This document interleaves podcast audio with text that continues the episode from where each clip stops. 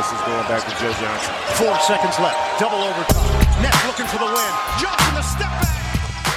Moin und herzlich willkommen zu einer neuen Episode von eurem NBA-Podcast ins Gesicht von Staudemeyer. Mein Name ist Dirk Funk und mit in der Leitung darf natürlich nicht fehlen, wie immer, Sir Arne Tegen. Wie geht's dir? Moin Mahlzeit, bienvenidos, herzlich willkommen zur neuen Episode ins Gesicht von Staudemeyer. Freue mich, dass wir am Start sind, freue mich, dass du am Start bist. Mir geht's sensationell, ehrlich gesagt. Ich bin im Moment auf so einem kleinen Freiheitstrip, also ich habe so ein bisschen das Gefühl, ich habe Urlaub, so, das erstmal vorweg. Und Urlaub ist natürlich Freiheit, müssen wir nicht drum herum reden. Und um das Ganze wirklich zu zementieren, bin ich komplett unten ohne. Also ich will Freiheit auch einfach mal greifbar machen, sitze hier und habe einfach nur ein T-Shirt an und das fühlt sich wahnsinnig gut an. Und Socken, T-Shirt und Socken, das ist das neue Outfit. Also ich hoffe, dir geht's ähnlich gut und du lässt die Seele und den Schlepphoden baumeln, so wie ich. Ich wollte gerade sagen, einer der Gründe, warum es Sir Arne Tegen ist, also der größte Hodensack Norddeutschlands. aber gut, das war jetzt sehr privat. Ich aber, trete bitte den Gegenbeweis an. Ich will Fotos sehen. Ich mach die großen fünf. So wie mit unserer Billard-Challenge. Pass auf, unsere Billard-Challenge. Ihr schickt mir Bilder von euch und ich sag euch, wie gut ihr Billard spielen könnt, ohne dass ihr mir wirklich jemals was gezeigt habt. Schickt mir eure Hoden ohne den Kopf und ich, ich kann den jeweiligen Hoden zum Kopf zuordnen. 100 Prozent. Okay, gut, dann haben wir das jetzt, glaube ich, auch wieder abgehakt. Ja, mir geht's auch top. Ich bin ein kleines bisschen müde, weil das nächste große Thema aktuell natürlich neben den NBA Playoffs ist, denke ich mal, natürlich die, die letzte Staffel Game of Thrones. Und ich bin absolut müde, weil du hast mit Sicherheit Episode 3 schon gesehen und keine Sorge, So wir werden nicht spoilern. Also jetzt nicht ausschalten, wer es irgendwie noch nicht gesehen hat, aber es war eine absolute Vollkatastrophe. Weil, ich glaube, viele haben es mitbekommen, die Episode war sehr dunkel, sehr, sehr dunkel und je nachdem, wo man sie geschaut, geschauen hat, hatte man da wirklich Probleme und ich bin da so ein absoluter Qualitätsnazi und ich dachte mir einfach, was ist denn hier los, Alter? Das Schwarz sieht irgendwie so komisch aus, dann sind da so graue Balken, alles sieht pixelig und scheiße aus und ich bin völlig durchgedreht, hab mir 37 illegale Versionen runtergeladen und geguckt, wo kriege ich irgendwie das Beste hin und das hat letztendlich dazu geführt, dass ich ja drei Stunden nach der besten Version gesucht habe und dann am Ende einfach aufgegeben habe und mir das Ding reingezogen habe. Aber es war eine Katastrophe. Boah, das klingt auf jeden Fall maximal frustrierend. Das heißt, du hast dann um 2.47 Uhr angefangen, oder? Ja? Ich, ja. ich bin einfach mit dem Sky-Ticket-Ding gegangen, hatte am Anfang das gleiche Problem. Wir wollten Vollkatastrophe. das, Das hab nach dem Abendessen. gemacht. 10 Euro Ja, das war okay den bei Wind mir. geschossen. Bei mir war es echt okay. Wir wollten das nach dem Abendessen gucken, da war es noch vor Sonnenuntergang. Haben wir die Wohnung nicht dunkel genug bekommen. Es ging los und ich dachte, okay, da ist irgendein Fehler drin. Ich kann so schemenhaft irgendwelche Outlines erkennen, aber eigentlich nicht mal wirklich erkennen, um wen es gerade geht. Da ging es zwei Minuten so weiter und dachte ich, gut, anscheinend ist das irgendwie so. Dann haben wir gewartet, bis die Sonne untergeht, was ja noch halbwegs früh stattfindet aktuell. Zum Glück habe ich einen halbwegs neuen Fernseher und wirklich 4K und das volle Programm. Trotzdem war es echt ein Kampf. Es war ein Struggle zwischendurch. Ich fand es szenisch, atmosphärisch eigentlich geil, aber war echt ein bisschen, war ein harter Tobak. Also wenn man nicht irgendwie auf dem technisch neuesten Stand ist, auf jeden Fall schwierig, wenn man da die ganze Zeit auf so einen schwarzen Pixelmasse-Block irgendwie guckt. Naja. Was gibt bei es zu lachen? Bei meinem dritten Versuch, das zu gucken, hatte ich mich halt dann irgendwann auch, also dann hat es halt so Klick gemacht und ich hatte natürlich auch ein bisschen nachrecherchiert und habe halt herausgefunden, das wurde halt bewusster gemacht und ja auch ganz krass erstmal, ich glaube, also diese Fun Facts zu dieser Episode, ne, wie gesagt, ohne zu spoilern, in 55 Nächten wurde einfach mal die ganze Episode gefilmt, also unfassbar und dann halt aufgrund dieser, dieser atmosphärischen Geschichte und was für eine Stimmung da erzeugt werden sollte, halt tatsächlich bei natürlichem Licht, mit Kerzenlicht und allem und halt der Grund, warum das Ganze so dunkel ist. Darauf habe ich mich dann eingelassen und gedacht, ja komm, ist ja irgendwie auch eine ganz geile Stimmung, aber als es dann ernst wurde und losging das Battle, wie gesagt, ist kein Spoiler, alle ruhig bleiben, war es eigentlich so total tense Moment und ich gucke auch so kurz nach links zu Sarah und die saß da auch total angespannt und dann ging's los, aber dann schrei ich sie eigentlich auch wirklich nur an, ich sehe nichts, ich sehe einfach nichts und musste halt wieder ausmachen und eine neue Version suchen. Also es wurde letztendlich nicht besser, aber obwohl man nicht viel gesehen hat, es hat sich definitiv gelohnt. Also es gibt ja nach wie vor irgendwie ein, zwei Menschen da draußen, die diese Serie noch nie geguckt haben und äh, ja, also ich glaube, da eine Empfehlung auszusprechen ist natürlich irgendwie relativ unnötig, aber ja, also für wirklich die, den letzten einen unter unseren Hörern, der es noch nicht getan hat, bitte, bitte tu es. Ich sehe nichts. Auf jeden Fall bei mir der Go-To-Move, wenn ich ein bisschen viel getrunken habe, dann passiert das bei mir in der Regel, dass ich das Gefühl habe, ich habe mein Augenlicht verloren. Eventuell mal munkelt der ein oder andere auch die Refs bei Rockets gegen Warriors hatten Oha. ähnliche Probleme mit der Sehfähigkeit. Überleitung des Jahrhunderts. Darüber werden wir heute natürlich ein bisschen sprechen. Nicht über die Refs, auch über die Refs, aber im Prinzip über das Spiel werden mehr oder weniger alle Game Ones durchgehen und natürlich auch Sixers Rap, das Game 2, da sind wir schon einen Schritt weiter. Du hast es dir heute Morgen im Real Life angeguckt, glaube ich. Also Dedication bis, bis tief in die Nacht Game of Thrones und dann direkt zwei Spiele hinterher. Wie geht's dir im Moment überhaupt mit den Playoffs? Bevor wir wirklich in eine Serie einsteigen, möchte ich von dir wissen, du als LeBron James Fan, du hast kein Team gerade zum Mitfiebern, keins zumindest auf der Intensität, wo du normal mit den LeBron Teams mitgefiebert hast. Was hat das für Folgen für dich? Also bist du überhaupt involviert in den Playoffs? Hast du dir ein Ersatzteam gesucht? Gibt's irgendwas, woran du dich klammerst, um den Hype aufrechtzuerhalten ohne LeBron oder ist es für dich echt ein Downer? Du sprichst da wirklich einen entscheidenden Punkt an. Also bei mir, ich bin da komplett emotionslos, leider. Was auch wirklich ein Problem ist. Und ich weiß nicht, ob das viele von euch nachvollziehen können, aber tatsächlich habe ich eigentlich kaum überwiegende Sympathien für irgendein Team. Weder Westen noch Osten, was halt echt schwierig ist. Also, dass die Jazz rausgegangen sind gegen die Rockets und die Serie da auch leider anders verlaufen ist, als ich es mir vorgestellt habe, ja, das wollen wir jetzt nicht zu sehr aufrollen. Das war natürlich der erste große Downer, aber dann hatte ich, wie gesagt, eben noch meine Option im Osten, da einfach mir mal wieder den Run von LeBron James anzugucken, da mitzufiebern und es vor allen Dingen einfach zu genießen, wie da History vor meinen Augen gemacht wird. Aber diesmal ist das einfach komplett weg. Also im Osten, boah, da müsst ihr irgendwie schon eine Münze werfen. Dazu kommt, dass ich finde, dass die Halbfinals, die wir jetzt gerade sehen, zwar ihren eigenen Charme haben, aber das sind halt nicht die Matchups, die ich unbedingt so gerne gesehen hätte. Also ich hätte es eher andersrum gedreht, das wäre für mich irgendwie ein bisschen mehr exciting gewesen und im Westen haben wir halt ein Rockets, Rockets Warriors Matchup, ja, Sympathien auf beiden Seiten eigentlich nicht vorhanden. Pff, irgendwie für die Spannung wäre es cool, wenn die Rockets es schaffen, Warriors ja gut. Und bei der anderen Serie, auch wenn es schön ist, da eigentlich eine Überraschung zu haben und für viele das, glaube ich, der Punkt ist, ist es bei mir eigentlich auch eher das Gegenteil, dass ich für keins der Teams aber wirklich mitfieber. Das ist trist. Also könnte natürlich auch eigentlich ein bisschen Blessing in disguise sein, dass du die Spiele mehr oder weniger objektiv anschauen kannst, Ja, während komplett. Franzi hier Also um mich rum rumpelt. Auf jeden Fall, ja. Mann, Mann, Achim, ey. Also natürlich könntest du theoretisch ja auch sagen, ich bin gar nicht emotional involviert und habe nicht so dieses, ja, dieses Emotionsding, was einem vielleicht auch mal so einen klaren Blick ein bisschen verwehrt. Muss man gucken, was man daraus macht. Was die Matchups angeht, bin ich überrascht, ehrlich gesagt. Ich bin, finde zum Beispiel gerade im Osten haben wir das Glück gehabt, in Anführungsstrichen, dass die vier besten Teams da auch wirklich durchgegangen sind und wir im Prinzip die verdienten Matchups bekommen haben, die wir uns gewünscht haben. Da bin ich eigentlich ganz happy erstmal, zumindest wie die, wie die erste Runde abgelaufen ist, dass es da nicht den, den großen Upset gab, sondern dass wir wirklich die vier großen dann auch bekommen. Im Westen ist es natürlich so ein bisschen, ich weiß immer nicht, wie das Wort heißt, ey. Antiklimaktisch, antiklimatisch, ich habe keine Ahnung. Theoretisch ein Tick zu früh, dass wir Rockets Warriors jetzt wirklich schon im Semifinal sehen. Weil normalerweise, um das schon mal minimal vorwegzugreifen, glaube ich, dass das die Serie sein wird, die mindestens mal den Western Conference Sieger voraus, voraussetzen wird, gegebenenfalls sogar den Gesamtsieger. Das ist ein bisschen schade, aber an sich finde ich, dass wir doch ein paar schöne Storylines gesehen haben. Also die Spurs über sieben fand ich für eine erste Runde schon mal sehr in Ordnung, auch wenn ich da auf Spurs in sechs gegangen bin. Das ist vielleicht auch nochmal so ein Thema. Ich habe eben vor dem Podcast nochmal ganz kurz in meine Tipps für die erste Runde reingeschaut. Das war übersichtlich. Also Erfolgsquote überschaubar, muss man mal ehrlicherweise sagen. Ja, bei mir war es auch ein bisschen zu emotional und ich glaube, wir sind ja wirklich knallhart ungefähr in fast jeder Serie auf den Sweep gegangen und dann ist es ja doch letztendlich ein kleines bisschen anders gelaufen, jetzt abgesehen von den Pacers und den Celtics und letztendlich, dass Detroit sich da abschießen lassen musste, aber das war halt die harte Nummer. Also im Westen, um nochmal zu erinnern für alle, die letzte Episode ist ja auch schon ein bisschen her, die es vielleicht nicht mehr im Kopf haben, das ist ja auch so ein bisschen für mich der Downer oder warum ich die Halbfinalserie so ein bisschen in Klammern sehe, weil ernsthaft glaube ich, dass entweder die Blazers oder die Nuggets eine Chance haben, die NBA Finals zu kommen. Nein, natürlich nicht. Aber andersrum nochmal genauso. Ich hatte ja vorher den großen Take gemacht, dass die Thunder eigentlich der riesengroße Gewinner waren von der Zusammenstellung der Matchups, von der Tabelle 1 bis 8, dass sie einfach diesen blitzsauberen Weg potenziell in die Conference Finals gehabt hätten. Und dann in diesem Duell, was wir eigentlich alle, glaube ich, gerne gesehen hätten, wo man im Nachhinein hätte sagen müssen, boah, hätten diese Thunder ernsthaft eine Chance gegen die Warriors gehabt? Wahrscheinlich nicht. Dann habe ich vor Game 7 eigentlich schon Lock verteilt. Boah, ich habe auf die Spurs getippt, bin ich ganz ehrlich, lag ich falsch. Aber auch da hätte ich gesagt, die Spurs sind dann, wenn sie Game 7 gewinnen, für mich ein Lock ebenfalls wieder für die Conference Finals. Und auch da hätten wir dann mal wieder Pop gegen die Warriors gesehen. Auch irgendwie ganz spannend. Das ist für mich so ein bisschen der kleine Downer. Und jetzt reden wir jetzt endlich von einer, ja, irgendwie doch spannenden Serie. Denver Blazers. Also rein sportlich finde ich es wirklich sehr spannend. Bin ich auch gespannt, wie wir da gleich ein bisschen drüber diskutieren werden. Aber deswegen so ein bisschen das, der emotionale Downer bei mir. Ich kann es nachvollziehen und da du ein bisschen gedownt bist und ich ein bisschen gehypter bin, möchte ich dir den Vortritt lassen und dir den Wunsch für die erste Serie, über die wir sprechen, hinlegen. Möchtest du direkt bei den Blazers und Nuggets anfangen, wenn wir schon da sind? Oder hast du irgendwas, was dir auf dem Herzen liegt, was du in ganz frischer Analyse vom Real Life heute Morgen irgendwie thematisieren willst?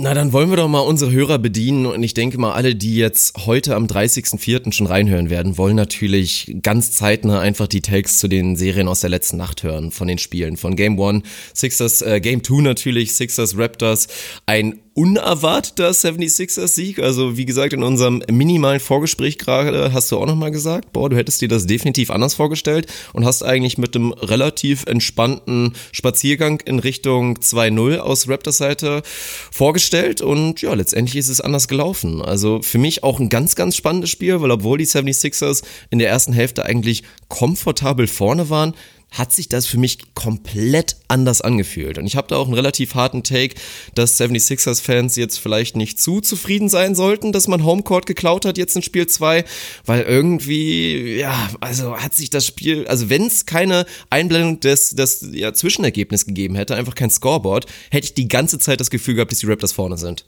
Kann ich nachvollziehen. Kann ich tatsächlich nachvollziehen. Und um das mal vorwegzunehmen, hätten wir vor dieser Serie einen Podcast aufgenommen, in dem wir unsere Predictions rausgehauen hätten, wäre ich tatsächlich auf Raptors in 5 gegangen, habe auch vor Spiel 2 ja, ich habe eben, glaube ich, das Wort Walkover benutzt. Das war tatsächlich das, was ich erwartet habe. Weil für mich Spiel 1, man darf Spiel 1 einer Playoff-Serie nicht überbewerten. Den Fehler macht man relativ häufig und machen wir sicherlich auch immer mal wieder. Nichtsdestotrotz war das für mich eigentlich ein ziemliches Horror-Matchup für die Sixers und für mich sehr überraschend, dass sie Spiel 2 da gewonnen haben. Wir reden über Adjustments, wenn wir über Playoff-Serien reden. Da haben die Sixers welche vorgenommen, insbesondere zwei, über die wir gleich nochmal reden werden, was die Defense gegen Kawhi, die personelle Defense gegen Kawhi angeht und auch die Defense rund um Joel Embiid, der nicht so 100% hundertprozentig fit ist, was sicherlich ein Thema für diese Serie ist. Ich war wirklich schockiert. Also ich habe das Spiel nicht im Real Life gesehen, nicht komplett, habe mir ein sehr langes Recap angeguckt, bin heute Morgen aufgestanden, habe als erstes die Boxscores gecheckt. Also für mich war das auch okay, mich da spoilern zu lassen. Und im Prinzip bin ich wirklich mit der Erwartungshaltung angegangen, wie hoch haben die Raptors das Ding wohl gewonnen, weil ich mir absolut sicher war, dass sie das ähnlich dominant wie in Spiel 1 auch nach Hause bringen.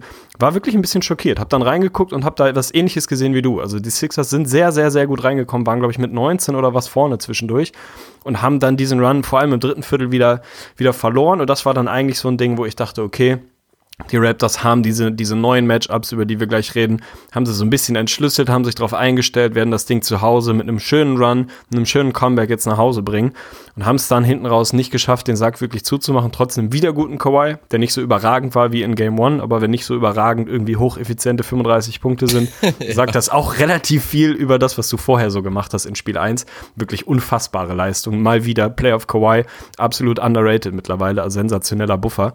Fand ich tatsächlich überraschend, dass die Sixers das gewonnen haben. Für die Serie, glaube ich, gut. Bin ähnlicher Meinung wie du, dass ich da jetzt auch nicht rausgehen würde als Sixers-Fan und irgendwie das Gefühl haben sollte, geil, jetzt haben wir irgendwie den Split auswärts bekommen, jetzt sind wir hier irgendwie vielleicht sogar Favorit. Für mich sind es nach wie vor die Raptors, die diese Serie zu gewinnen haben. Aber die Sixers, man kann mal sagen, nach dem Spiel 1, was gar nicht lief, wenn du denen vorher gesagt hättest, ihr geht mit dem Split wieder nach Hause, das hätten sie alle unterschrieben. Von daher sind die mit Sicherheit erstmal zufrieden. Selbstverständlich. Und natürlich werden 76ers-Fans argumentieren, ja, Embiid, äh, ja gut, da geht's jetzt natürlich, da werden wir gleich noch tief eintauchen über das Matchup mit Marcus Soll. Hat wieder ein schlechtes Spiel gehabt, ist ja auch noch angeschlagen, hatte die Scheißerei vorm Spiel und war deswegen nicht ganz fit. Ben Simmons hat kein gutes Spiel abgeliefert und da kannst du dir auch natürlich Gründe fabrizieren, warum es nicht jetzt zu Hause in Spielen 3 und 4 einfach wesentlich besser laufen sollte. Aber das ist ja eigentlich das Thema, warum ich das Spiel so empfunden habe aus Raptors Sicht, die Raptors hatten die Sixers komplett im Griff. Also wirklich komplett im Griff. Defensiv überragend, aber muss man natürlich auch sagen, auf beiden Seiten. Aber für mich haben die Raptors das einfach ganz klar in der Offensive verloren. Was natürlich einerseits damit zu tun hatte, die Adjustments in der Defensive der seitens der Sixers, hast du ja auch angesprochen. Natürlich ganz wichtig erstmal der Switch, was das Kawhi-Matchup anging. Sie haben ja wirklich viel probiert in Spiel 1. Erst Jimmy Butler das hauptsächliche Assignment gegeben und muss ich auch zugeben, hatte ich im Vorfeld eigentlich gedacht, könnte eine solide Nummer sein. Bloß dann hat man einfach mal festgestellt, okay, Kawhi Leonard,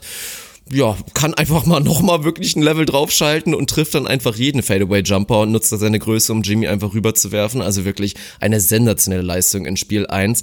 Dann irgendwie zwischenzeitlich mit Tobias Harris agiert, mit mehr Größe und mehr Länge und jemand, der eigentlich körperlich gegenhalten müsste, auch absolut in die Hose gegangen und dementsprechend dann folgerichtig natürlich die, ja, die letzte Lösung im Prinzip genommen und gesagt, so, Ben Simmons, du nutzt jetzt einfach deinen gottgegebenen Körper und verteidigst Kawhi Leonard so gut es geht. Und das hat er ja wirklich auch auch getan. Also Kawhi's Deadline liest sich wieder brutal, aber jeder, der das Spiel gelesen hat, der weiß, dass es vor allen Dingen in der zweiten Hälfte war, als Kawhi da wirklich wieder übernommen hat. Auch im vierten Viertel da mit den, ich glaube, drei And-Ones, die da wirklich gekommen sind. Also auch wieder sehr, sehr klatsch unterwegs gewesen. Aber vor allen Dingen in der ersten Halbzeit hat Ben Simmons da wirklich einen super Job gemacht und allgemein auch die Sixers natürlich um Brad Browns Taktik, auch mit, ja, natürlich punktuellen Doubles, die da wirklich gekommen sind, um Kawhi da in den Griff zu halten. Also ich habe da auch wirklich viele Possessions gesehen und das ist für mich die einzige einzige Downside mit einem Kawhi Leonard, so wie er aktuell spielt. Es ist großartig und dieses Isolation Scorer, Scorer Leonard funktioniert einfach, weil er unfassbar gut ist, was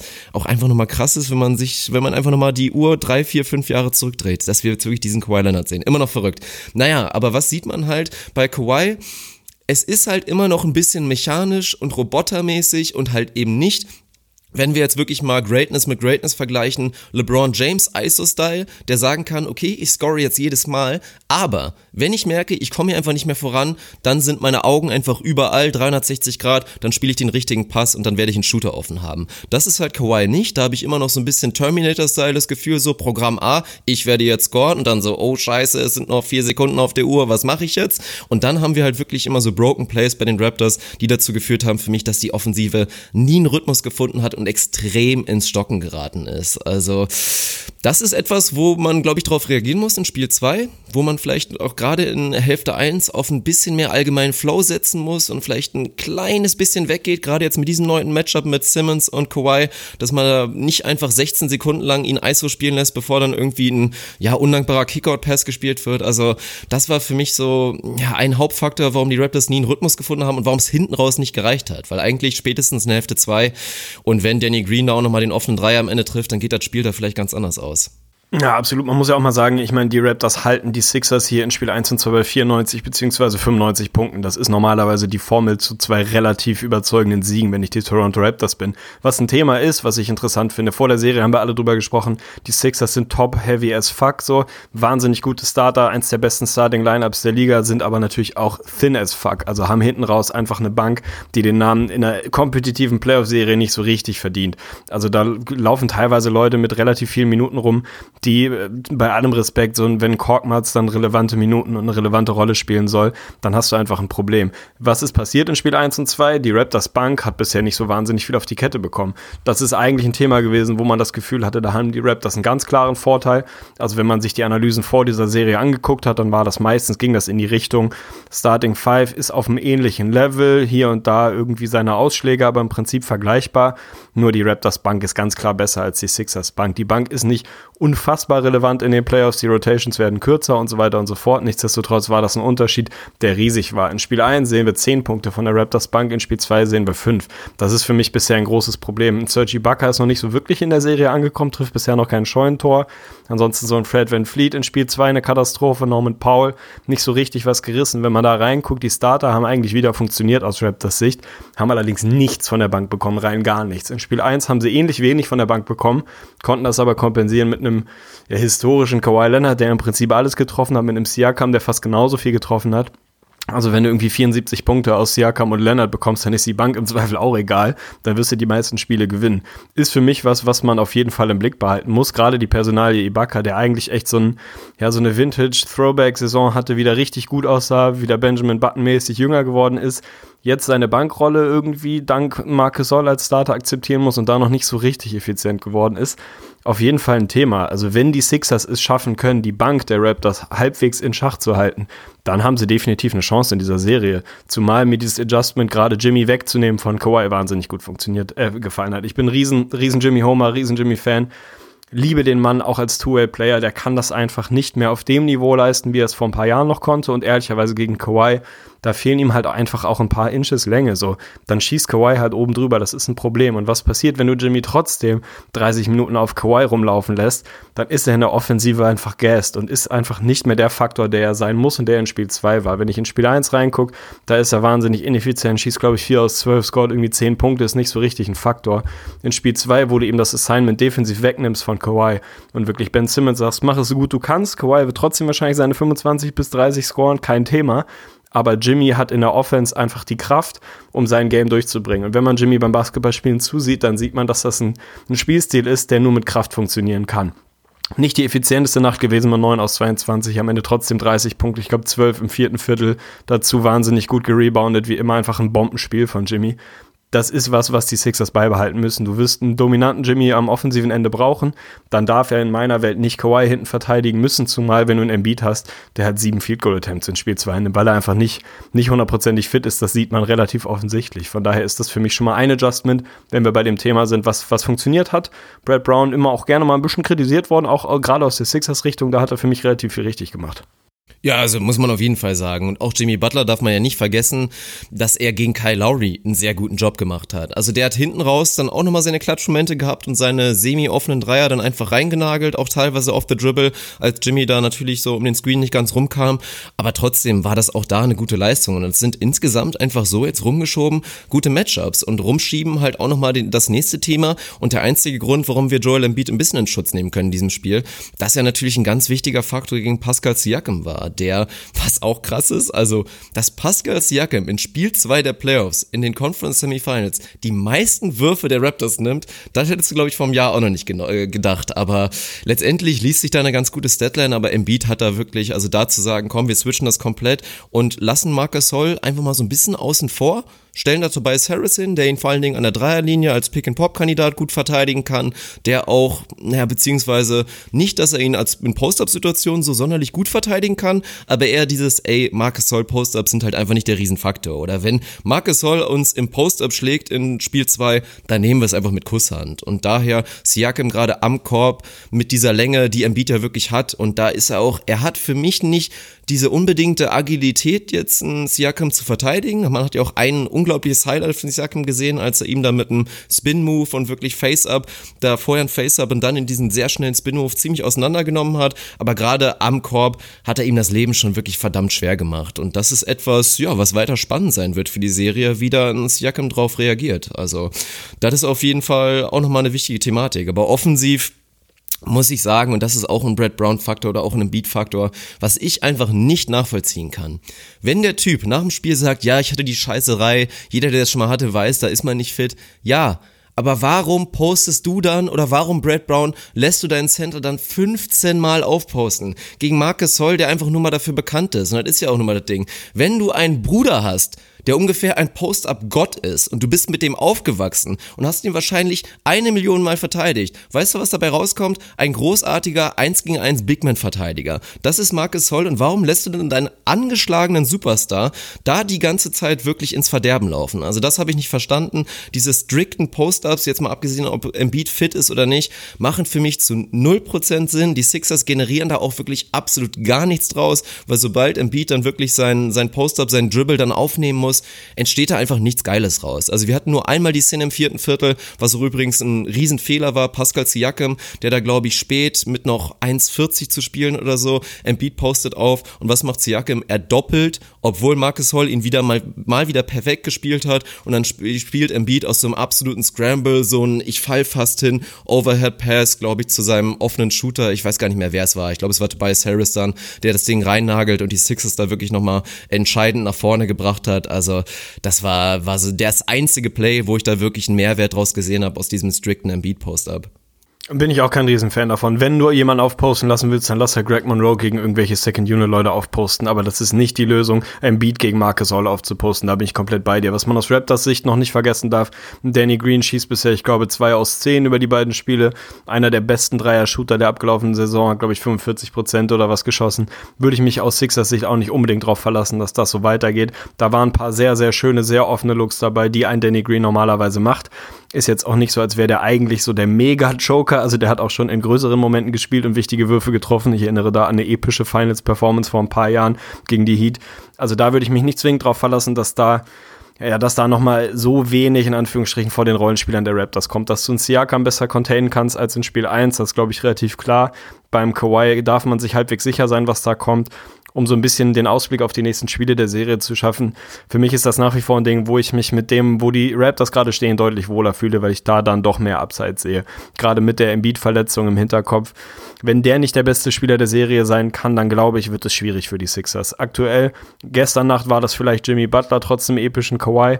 Das wird er auch nicht über eine Serie schaffen. Also da wäre ich mir nicht so sicher aus Sixers Sicht, dass du jetzt mit dem Split irgendwie die Favoritenrolle angenommen hast. Das ist für mich nach wie vor was, wo ich auf die Raptors gehen würde und wahrscheinlich so ein Raptors in sechs Ding hier hinwerfen würde. Aber es, äh, die Sixers sind dran. Also das darf man ihnen auch nicht, äh, nicht zu wenig äh, anrechnen. Nach dem Spiel 1 hättest du auch relativ schnell echt Spiel 2 auch wegschenken, beziehungsweise dich hättest abschießen lassen können. Sie haben sehr gut reagiert auf das Comeback der Raptors im dritten Viertel, also echt Composure gezeigt und da ja, die richtigen Schlüsse draus gezogen. Von daher Finde ich eine ne spannende Serie. Wie gesagt, für mich ist es eher ein Walkover gewesen vor der Serie. Ich hätte gedacht, dass die Raptors das relativ souverän machen. Da bin ich jetzt ein bisschen weniger optimistisch bin gespannt auf Spiel 3. Also Spiel 3 ist da, glaube ich, wie in so vielen Best of Seven Serien durchaus schon ein kleines bisschen vorentscheidend. Glaube, dass die Raptors jetzt die richtigen Schlüsse aus den neuen Matchup-Looks ziehen werden und da einen guten Weg finden werden, dieses Ding am Ende nach Hause zu bringen, weil sie für mich nach wie vor das gefährlichste Team im Osten sind. Ich habe sie vor den Playoffs, Wochen bevor die Playoffs angefangen haben, als Finals-Teilnehmer aus der Eastern Conference getippt und da werde ich auch nicht mehr runtergehen, auch wenn sie 3-1 hinten liegen sollten nach den Spielen in Philly. Von daher bin ich da eigentlich halbwegs optimistisch. Ja, ich freue mich aber auch wahnsinnig wirklich auf Spiel 3. Ich glaube, wir werden da viel Bewegung sehen aus Seite der Sixers. Also wie gesagt, ich würde mich mit dem Sieg nicht gut fühlen, aber da sind auch Adjustments, die einen wirklich nach vorne bringen können. Wir werden Embiid definitiv noch stärker sehen. Entweder, wenn er dann einfach wieder ein bisschen fitter ist, wenn sein Magen da keine Probleme macht, aber auch allgemein muss da einfach Adjustments gewesen werden, weg von diesem statischen und das gilt nicht nur für ihn, das gilt auch für Ben Simmons, weil das ist eigentlich auch nochmal ein krasser Faktor. Ben Simmons hat einfach keine Chance. Es funktioniert nicht. All das, was in der Regular Season immer funktioniert, dieses ey komm, Layoff, also wirklich bei mir drei Meter, pff, ja, gar kein Problem. Ich laufe einfach an dir vorbei, geh zum Korb und danke in deine Fresse. Es funktioniert einfach nicht. Dafür sind die Raptors zu gut, viel zu lange in der Defensive und Ben Simmons kannst du einfach nicht mitrechnen, dass der dir seine 20, 25 Punkte gibt. Das sehe ich nicht. Bei Embiid ist das ein anderer Faktor. Ich kann mir da schon vorstellen, dass er natürlich einen wesentlich größeren Impact haben kann, weil er ist ja auch quicker und eigentlich sollte er dagegen gegen Marcus Hall was machen können. Aber für mich dann eher wirklich mit schnellen Aktionen. Post-up, Action und dann wirklich direkt irgendwas machen. Und ich würde mir einfach auch viel öfter so ein klassisches Two-Man-Game wünschen. Also in Spiel 1 erinnere ich mich da auch an eine Szene, mal wieder so ein broken Post-Up von Embiid, der dann so mit noch drei Sekunden auf der Uhr den, den Ball kurz zu Reddick aus Not schmeißen muss. Und was ist? Reddick gibt ihm Pick-and-Pop-mäßig den Ball direkt wieder. Ein komplett offener Midranger. Oder mit natürlich noch ein bisschen mehr Zeit auf der Uhr, einfach ein komplett opener Lane einfach zum Korb. Und da ein bisschen mehr einfach die, die ja, ein bisschen mehr Bewegung reinzubringen und Embiid auch wirklich Vorteile zu geben. Also darum geht's mir immer. Wenn du ein vorteilhaftes Matchup hast, dann spiel es doch nicht so stumpf, sondern gib dann deinem Spieler, der den Vorteil hat, vielleicht noch einen extra Vorteil, dadurch, dass du einfach noch mal ein bisschen mehr Bewegung reinbringst. Das würde ich mir ein kleines bisschen wünschen, aber Adjustments, Adjustments Thema der Toronto Raptors, da habe ich auch zwei große Sachen im Blick und das ist erstmal so ein bisschen, wie Siakam darauf reagiert, von Embiid zu verteidigt werden. Da würde ich mir gerade Offball dann so ein bisschen mehr Action für Siakam wünschen also gerade so ein paar Offscreens fürs Jacke, um da dann im Beat in Bewegung zu bringen können. Und dann hast du ja den Vorteil, dass Embiid als Ballhändler, äh, als Jakem als Ballhändler und auch teilweise als Passgeber einen guten Job machen kann. Also sobald du da wirklich auch so ein bisschen mehr, mehr Raum für ihn generieren kannst, ist eine gute Sache. Und dann würde ich völlig davon weggeben, Ibaka als, als Backup-Fünfer gegen Embiid spielen zu lassen. Also ich würde ihm da nicht einmal dieses Matchup geben. Das ist ein absoluter Horror, weil selbst dieser klassische Ibaka Midranger, der eigentlich immer drin ist, ist gegen einen Embiid, der einfach unfassbar lang ist, ein Riesenproblem. Weil da kommt dann nochmal die ausgestreckte Hand und dann sieht das Ding ein bisschen anders aus, als halt gegen den durchschnittlichen Verteidiger von einem Ibaka in der Regular Season. Also, wenn du das ein bisschen änderst und dann darauf hoffst, dass die Bank da einfach nicht so komplett versagt, dann ja, bin ich da weiter relativ komfortabel bei den Raptors. Aber wird's mich ehrlich gesagt wundern, wenn das wieder ein Split ist jetzt in Philadelphia? Nö, auf keinen Fall. Also, dass das Ding jetzt 2-2 dann wieder zu, nach Toronto geht, ja, ist ein realistisches Szenario für mich. Du hast die Post-Ups von Embiid angesprochen. Ich bin da ähnlicher Meinung. Ich finde ein Post-Up gerade als initiale Handlung einer Offense, wenn du früh ins Set kommst, gefällt mir das gut. Aber dann unter der Voraussetzung, dass dann nicht der Rest daneben steht, sich die Schuhe zubindet, ein paar Strandkörbe flechtet und guckt, wie der Abschluss ist. Dann beweg dich halt. Dann muss halt Off-Ball-Bewegung rein. Da muss auf der Weak-Side was passieren. Da musst du halt nochmal screenen für einen Reddick, der dann irgendwo hochcurlt und vielleicht nochmal einen Look bekommt. Da muss halt ein bisschen was passieren. Also wenn du dich einfach darauf verlässt, dass du aufpostest, am Rest des Feldes nichts passiert und Joel Embiid dann den Abschluss gegen einen sehr, sehr guten Postverteidiger Marcus Soll suchen soll, bin ich auch kein Fan davon. Wer das besser gemacht hat in Spiel 1 der Serie, ist nicht groß überraschend tatsächlich Nikola Jokic. Hat auch ein bisschen weniger Gegenwehr im Post bei seinen Post-Ups bekommen, ehrlicherweise. Ich glaube, wenn man sich aussucht, ob man Marcus Soll oder doch Ennis Kenter aufposten möchte, dann fällt die Wahl halbwegs einfach oder wahlweise Al-Farouk Amino und Maurice Harkless und wen sie dann noch auf ihn geworfen haben fand ich erstmal ein schönes Spiel 1, um da die Überleitung zu schaffen. Eins, was anders war als das andere Spiel im Westen, über das wir natürlich nachher auch noch reden werden ist so ein bisschen das, was ich vor der Serie erwartet habe. Ich habe einen sehr schlechten Read, ehrlicherweise, auf die Serie. Also wenn ich hätte tippen müssen, keine Ahnung, unentschieden wäre jetzt mein Tipp wahrscheinlich gewesen. Irgendwie sowas. ich weiß es nicht, weil ich es einfach wahnsinnig schwer finde, da den richtigen Read zu finden. Ich hätte am Ende des Tages zu den Nuggets tendiert, einfach weil sie Homecourt haben und weil sie dieses ultimative Mismatch Nikola Jokic haben. Das ist eine Serie, die an sich vor Mismatches nur so strotzt. Also im Prinzip, wen sollen die Nuggets gegen Damian Lillard stellen oder CJ McCollum? Da gibt's nicht viel. Wen sollen die Blazers gegen Nikola Jokic stellen? Da gibt's auch nicht so ewig viel.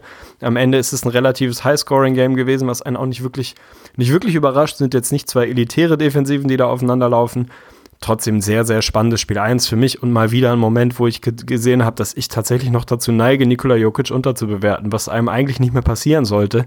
Was für ein Buffer, Alter. Was für ein unfassbarer Buffer. Finde ich ein sehr, sehr, ja. sehr interessantes Spiel 1 tatsächlich.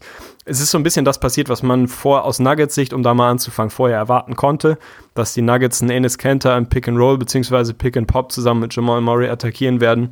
Keine große Überraschung, da ist Enes Kanter jemand, der da Probleme hat, auch wenn er das in Runde 1 deutlich besser gemacht hat und epischer Tweet, für mich jetzt schon der beste Tweet der letzten fünf Jahre, Can Play Kanter, überragend, von Enes Kanter getweetet, mehr, mehr kannst du nicht machen in deinem Leben, das ist einfach alles.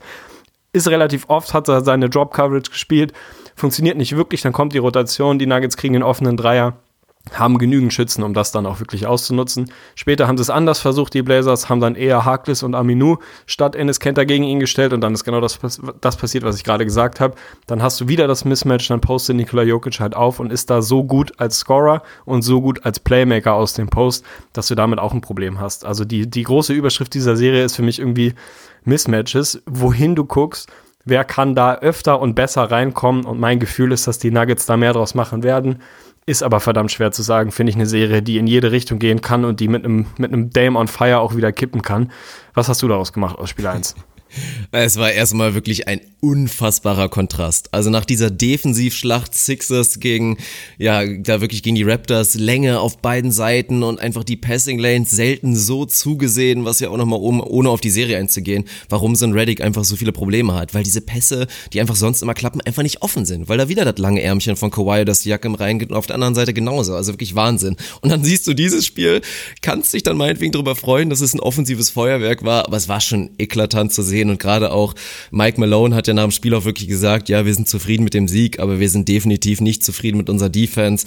Und da sind die Denver Nuggets ja auch wirklich ein bisschen mehr in der Pflicht. Also es ist, es ist schon sehr, sehr spannend. Also Jokic hast du natürlich angesprochen. Mein Gott, der ist wirklich jetzt schon Superstar. Und wenn er dann irgendwann seinen Pick-and-Pop-Dreier mal komplett konstant trifft, dann ist das auch nochmal eine ganz andere Geschichte. Also, um es mal ganz, ganz kurz zusammenzufassen, bin ich mir relativ sicher, dass die Nuggets das holen werden aus ja teilweise schon erwähnten Gründen von dir.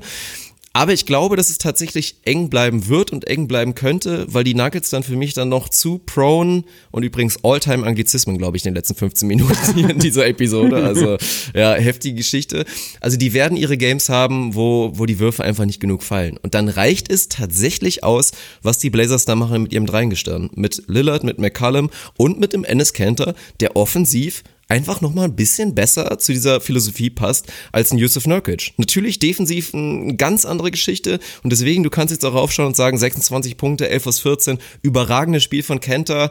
Ja, sehe ich da natürlich nicht ganz so. Also sein, die defensive Leistung von ihm egalisiert so ein bisschen seine offensive Leistung. Vielleicht tendiert das Ganze schon auch eher wieder ein bisschen ins Minus, aber trotzdem ist das offensiv so gut und dann auch so unaufhaltsam dass, ja, dass es da Spiele geben wird, wo es einfach reicht. Ich fand auch, dass Damian Lillard dafür, dass es 39 Punkte relativ effizient waren, war es ein verhältnismäßig schwaches Spiel. Also eins der schwächeren 39-Punkte-Spiele von Damian Lillard, die ich je gesehen habe. Und auch ein McCallum kann da nochmal ein bisschen mehr on fire sein. Und dann wird diese Feuerkraft einfach wirklich reichen, weil du nichts dagegen machen kannst. Also das Schockierende für mich in der Serie Nuggets gegen gegen die, äh, in der Serie Blazers gegen die Thunder, war ja, warum machen die Thunder nicht einfach genau das, was die Pelicans im Jahr davor gemacht haben und, und stoppen einfach McCallum Lillard komplett? Ja, da war das Material dann scheinbar doch nicht vorhanden, weil erstmal die On-Ball-Verteidiger vielleicht doch nicht ganz so gut waren und weil eben nicht ein Anthony Davis dazu nur den Job gemacht hat, da einfach da wirklich zu hedgen und dieses Overplay zu machen und da zu doppeln. Und da sehen wir jetzt bei den Nuggets einfach wieder einen Mann, nämlich Nikola Jokic, der dieses Ding einfach nicht aufhalten kann. Deswegen, die Blazers werden diese Würfe, die wir auch immer wieder sehen, einfach Screen, Rescreen, Dreier. Den Wurf werden sie einfach jedes Mal bekommen. Und es wird Spiele geben, da werden Lillard und McCallum wieder ihre 80 Punkte auspacken. Dann macht Ennis Kenter meinetwegen noch 25 dazu. Und dann reicht's halt, wenn Jamal Murray struggelt und wenn meinetwegen Gary Harris struggelt. Und dann wird das für einen Sieg reichen. Dann sind es vielleicht zwei, vielleicht sogar drei Siege. Ey, mich würde nicht wundern, wenn die Serie in sieben geht. Aber mich würde es dann am Ende doch schon schockieren, wenn die Nuggets das nicht holen, weil ja, zu viele Vorteile. Defensiv sind sie stärker, wie gesagt, Mismatches, ja, across the board, gerade auch in Paul Millsap, hat man jetzt ja auch in Spiel 1 gesehen, hat er einfach gegen ja, die wesentlich dünneren und weniger kräftigen Amino und Harkless jeweils einen riesen Vorteil oder selbst wenn es da mal ein Event Tournee zwischenzeitlich ist, auch von der Bank erwarte ich mir eigentlich mehr, was ja in diesem Spiel nicht ganz so gut war, gerade in Monte Morris nach dieser Regular Season sehr unglücklich agiert, sehe ich die Nuggets einfach insgesamt stärker. Ist bei mir im Prinzip ähnlich. Ich bin einer von vier Paul Millsap-Fans, die es in Deutschland noch gibt aktuell. Da hat er in Spiel 1 auf jeden Fall mal wieder ein bisschen, ich glaube, es sind vier. Ich hoffe, es sind vier. Irgendwo ich glaub, da draußen, meldet euch. meldet euch bei mir. Also bin immer, immer Riesenfan gewesen von Paul Millsap. Hat es mir ein bisschen schwer gemacht in den letzten Wochen und Monaten. Jetzt mal wieder gezeigt, dass wenn es drauf ankommt, im richtigen Matchup, das darf man nicht vergessen dazu zu sagen, dann ist das immer noch jemand, der dir Qualitätsbasketball liefern kann an beiden Enden, vor allem defensiv natürlich immer noch jemand, der da einfach wenig Fehler macht. Und das ist für mich was, was in so einer Playoff-Serie gerade von so zwei offensiv orientierten Teams schon was ist, was einen Wert an sich hat, wenig Fehler zu machen. Das ist ein bisschen das, was die Spurs in den letzten Jahren perfektioniert haben, wenig Eigenfehler zu machen, verhältnismäßig wenig Turnover zu, zu äh, sich zu erlauben, wenig Rotation defensiv zu verpennen und einfach grundsoliden Basketball zu spielen. Das ist jemand, was Paul Millsap dir auf jeden Fall nach wie vor geben kann, auch wenn er nicht mehr der Athlet von früher ist. Ansonsten hast du vieles angerissen, was, glaube ich, diese Serie beschreibt. Wie verlässlich kann ein Jamal Murray, kann ein Gary Harris und gegebenenfalls einer aus Morris und Beasley wirklich seine Shots treffen, weil auch die Nuggets werden offene Dreier bekommen. Da sind die Blazers jetzt auch nicht elitär drin, die zu verhindern dann ist ein bisschen die Frage, wie viel sie davon treffen. Wenn wir zurückgucken auf die Serie gegen die Spurs, ohne die im Detail anal analysieren zu wollen, da war das ein ziemlicher Rollercoaster, was die Shooting-Qualitäten anging. Da sind sie mal gut gefallen, dann sind die Nuggets gut, dann scoren sie 115, 120 und aufwärts und werden vermutlich das Ding gewinnen. Wenn da nicht so viel fällt, dann kann es halt schnell mal dazu führen, dass der Jokic zwar 35 gibt, aber nicht so wahnsinnig viel dazukommt. Und ein Jamal Murray muss den Beweis noch leisten, dass er eine konstante Playoff-Serie liefern kann. Wie sollte er das bisher machen? Da darf man gespannt sein. Hat jetzt ein sehr, sehr gutes Spiel 1. Ob er das noch drei, viermal reproduzieren kann, ist auf jeden Fall so ein bisschen fraglich. Insofern haben die Blazers da mit Sicherheit noch ein paar gute Spiele im Tank. Also ich wäre schockiert, wenn das eine, eine sehr kurze Serie werden würde. Das kann ich mir nicht vorstellen, weil da ist eben genau das Thema, was du anschneidest. So wie Jokic ein wandelndes Mismatch für die meisten Menschen ist, erst recht für die Blazers, ist Enes Kenter tatsächlich ein Mismatch für Jokic, weil der nach wie vor ein schlimmer Verteidiger ist und da nicht so richtig viele Fortschritte macht. Und der Backcourt ist eben einfach ein Problem. So Lillard und McCallum werden ihre, was weiß ich, 15 bis 20 Dreier im Spiel hochbekommen und mit guten Looks hochbekommen, wenn sie das wollen. Und da werden sie nicht jede Nacht verhältnismäßig schlecht treffen, so wie sie es letzte Nacht gemacht haben, wo sie zusammen, glaube ich, 6 aus 19 oder was gegangen sind. Da wird auch mal ein bisschen mehr fallen. Andersrum wird ein Rodney Hood dessen größter Kritiker ich vermutlich bin, so wie ich auf dem Paul Millsap Hype Train äh, fahre, laufe ich weit weg von dem Zug, auf dem Rodney Hood unterwegs ist. Wird auch nicht jede Nacht so effizient 17 Punkte beisteuern. Ich glaube, am Ende haben die Nuggets mehr Qualität. Und ich glaube, dass ein Ennis Kenter, so gut er mir in Spiel 1 gefallen hat, offensiv, darf man nicht vergessen, das ist wahrscheinlich echt ein Wash. Das, was er offensiv liefert, macht er defensiv kaputt. Nicht, weil er keinen Bock hat, sondern weil er einfach kein guter Verteidiger ist. Ich glaube, dass da am Ende zu viel Qualität bei den Nuggets ist habe ich mehr Vertrauen darin, dass ein Jamal Murray, ein Gary Harris, ein vielleicht sogar Will Barton oder Malik Beasley seine Würfe trifft, als ein Alfarouk Amino und ein Maurice Harkless. Die Frage ist bei mir jedes Mal ein Ja. Von daher, wenn du mich fragst, wer diese Serie gewinnt, sind es die Nuggets, auch wenn die definitiv ihre Schwachstellen haben und damit sicher noch das ein oder andere Dame-Game wird dabei sein. Also da freue ich mich erstmal extrem drauf, wenn die Serie zurück nach Portland geht und Dame da wieder vor heimischem Publikum ordentlich ballern und ballen darf. Da bin ich jetzt schon Fan. Also der hat sich echt in viele, viele Herzen gespielt, nicht zuletzt in Mainz. Von daher glaube ich, dass das mindestens mal eine unterhaltsame und hoffentlich eine enge Serie wird. Wenn du mich fragst, wie sie ausgeht, Nuggets in sechs ist mein Tipp. Ja, ist, glaube ich, ein relativ realistischer Tipp. Also, wie gesagt, ich wäre nicht komplett schockiert, wenn es über sieben geht. Wäre ich letztendlich komplett schockiert, wenn Dame sie irgendwie in die Conference Finals hieft. Inzwischen echt auch nicht mehr. Also einfach aufgrund, weil Dame da wirklich nochmal den nächsten Schritt gemacht hat. Aber was sollte das passieren, dann müssen sie auf jeden Fall ihre Turnover unter Kontrolle bekommen, weil das war ja eigentlich im Prinzip der Schlüsselfaktor, was halt gegen die Nuggets, die ja eh schon offensiv so gut sind, definitiv nicht passieren kann, ist halt, dass du 23 Punkte aus deinen 18 Turnovern zulässt. Also das ist einfach viel zu viel. Die Nuggets sind nicht das klassische Transition-Team, auch wenn natürlich ein Jokic da auch für den einen oder anderen Kevin Love-esken Outlet-Pass bekannt ist. Das darf einfach nicht passieren. Und andersrum sind die Nuggets zu stabil. Und das ist ja auch so ein bisschen dieser Positivfaktor an halt diesem Point Guard-Konstrukt und an diesem Point Guard-Prototyp Jamal Murray durch dieses überragende Zusammenspiel mit Jokic, und das sieht ja auch einfach geil aus, wie die beiden da einfach sich eingespielt haben, wie sich gegenseitig vertrauen. Die Nuggets werden einfach nicht so viele Turnover produzieren. Dazu sind sie dann einfach zu sicher in ihren Aktionen. Gerade auch ein Jokic macht ja wirklich einen wahnsinnig guten Job, trotz teilweise hohem Schwierigkeitsgrad. Und das ist ja auch eigentlich wieder geil zu sehen. Mein Lieblingsplay bei den Nuggets ist übrigens dieses Jokic kriegt den Ball an der Freiwurflinie, hat einfach den Ball über seinem Kopf und wartet drei Sekunden dann passiert einfach nichts, weil er halt riesig ist und wirft einfach. und trifft. Es, ist, es, sieht so geil aus. Also guckt einfach die ganze Zeit, oh, wo könnte ich den Pass jetzt dahin spielen oder da? Ach nee, ich werf einfach drin. So. Und ja, also das ist so ein bisschen auch noch so ein Punkt, gerade diese ganzen Midrange-Situationen für die Blazers halt eine Katastrophe. Und da muss Terry Stotts irgendwie ein Adjustment machen, sei es Kent aus diesen Situationen rauszubringen, weil das Einzige, was du natürlich machst, was die Nuggets ja auch machen, bewusst mit Jokic, wenn du einen großen Körper hast und lang bist, und deswegen war Jokic Defense, auch wenn ich bei dir bin, dass er an sich noch nicht so die großen Fortschritte gemacht hat, in den Playoffs ja bisher relativ gute Defense gemacht hat, weil die Nuggets ihn meistens in die Position gebracht haben, ey, steh einfach unterm Korb, sei groß, groß, sei breit, sei dick meinetwegen, dass man dich nicht umschieben kann. Und dann macht deine Hände hoch und versuch irgendwie den, den Shot schwieriger zu machen. Da hat er einen super Job gemacht. Und der ist ja auch immer wieder für den einen oder anderen Stil gut. Und genau das gleiche versuchen sie natürlich auch mit Ennis Cantor, aber das große Problem ist halt, sowohl Jamal Murray und auch Nikola Jokic haben halt beide in dieser Midrange mit ihren Floatern einfach super Optionen, um die Blazers da auch obwohl Floater natürlich per se nicht die effizientesten Shots sind, sie da konstant auseinanderzunehmen und dann dazu die noch Pick and Pop und dann einfach, ach, ja, das ist so ein gewisses Problem. Und wenn die Blazers da keine Antwort drauf finden, dann wird dieser Canter-Defensiveffekt dann, glaube ich, doch zu groß sein, was seine Offense dann nie aufwiegen kann. Also es ist X-Faktor Ennis Canter. Offensive kann ich mir sehr gut vorstellen, dass es genauso weitergeht, aber wenn er defensiv weiter so abused wird, nee, dann, dann kann es nicht reichen. Bin ich dabei. X-Faktor tatsächlich das Jamal Murray, Nikola Jokic, Two-Man-Game, Pick and Roll, Pick and Pop. Ich glaube, dass es da einfach wahnsinnig schwer ist, eine Antwort darauf zu finden und dass die Blazers dank einem, dank in Anführungsstrichen, einem verletzten Yusuf Nurkic auch einfach nicht mehr das Personal haben, um da große Adjustments laufen zu können. Da ist dann irgendwann einfach auch Ende der Fahnenstange, Ende der Kreativität. Ich glaube, dass du dieses Play einfach so oft du willst rausholen kannst und du wenig Möglichkeiten hast, dagegen irgendwas zu tun. Das ist am Ende des Tages Playoff-Basketball häufig. Es endet in Mismatch-Basketball. Es ist genau das, was Teams in den letzten Jahren machen. Mismatches suchen, Mismatches kreieren und die ausnutzen und das so oft und so gut und so effizient es geht. Da glaube ich, wenn es hart auf hart kommt, werden die Nuggets vermehrt zu diesem Play greifen und dann wird es schwierig für die Blazers da groß zu reagieren, weil ihnen einfach das Personal fehlt. Shoutouts übrigens nochmal gehen raus an den Vertrag von Myers Leonard, der da 2016 unterschrieben wurde, vier Jahre, 41 Millionen. Meine Fresse, war das wirklich. Also, was für eine Fehleinschätzung eines Spielers. Also, meine Güte, ey. Boah. Da ging es auf jeden Fall ein kleines bisschen daneben. Ich würde sagen, das reicht zu diesen beiden Spielen von letzter Nacht. Da haben wir die ganz gut abgehakt und können ein paar Tage zurückspringen, zwei Tage zurück, um genau zu sein, zum Sonntagabend, zum Doubleheader, der für mich wirklich ein fantastischer Abend war.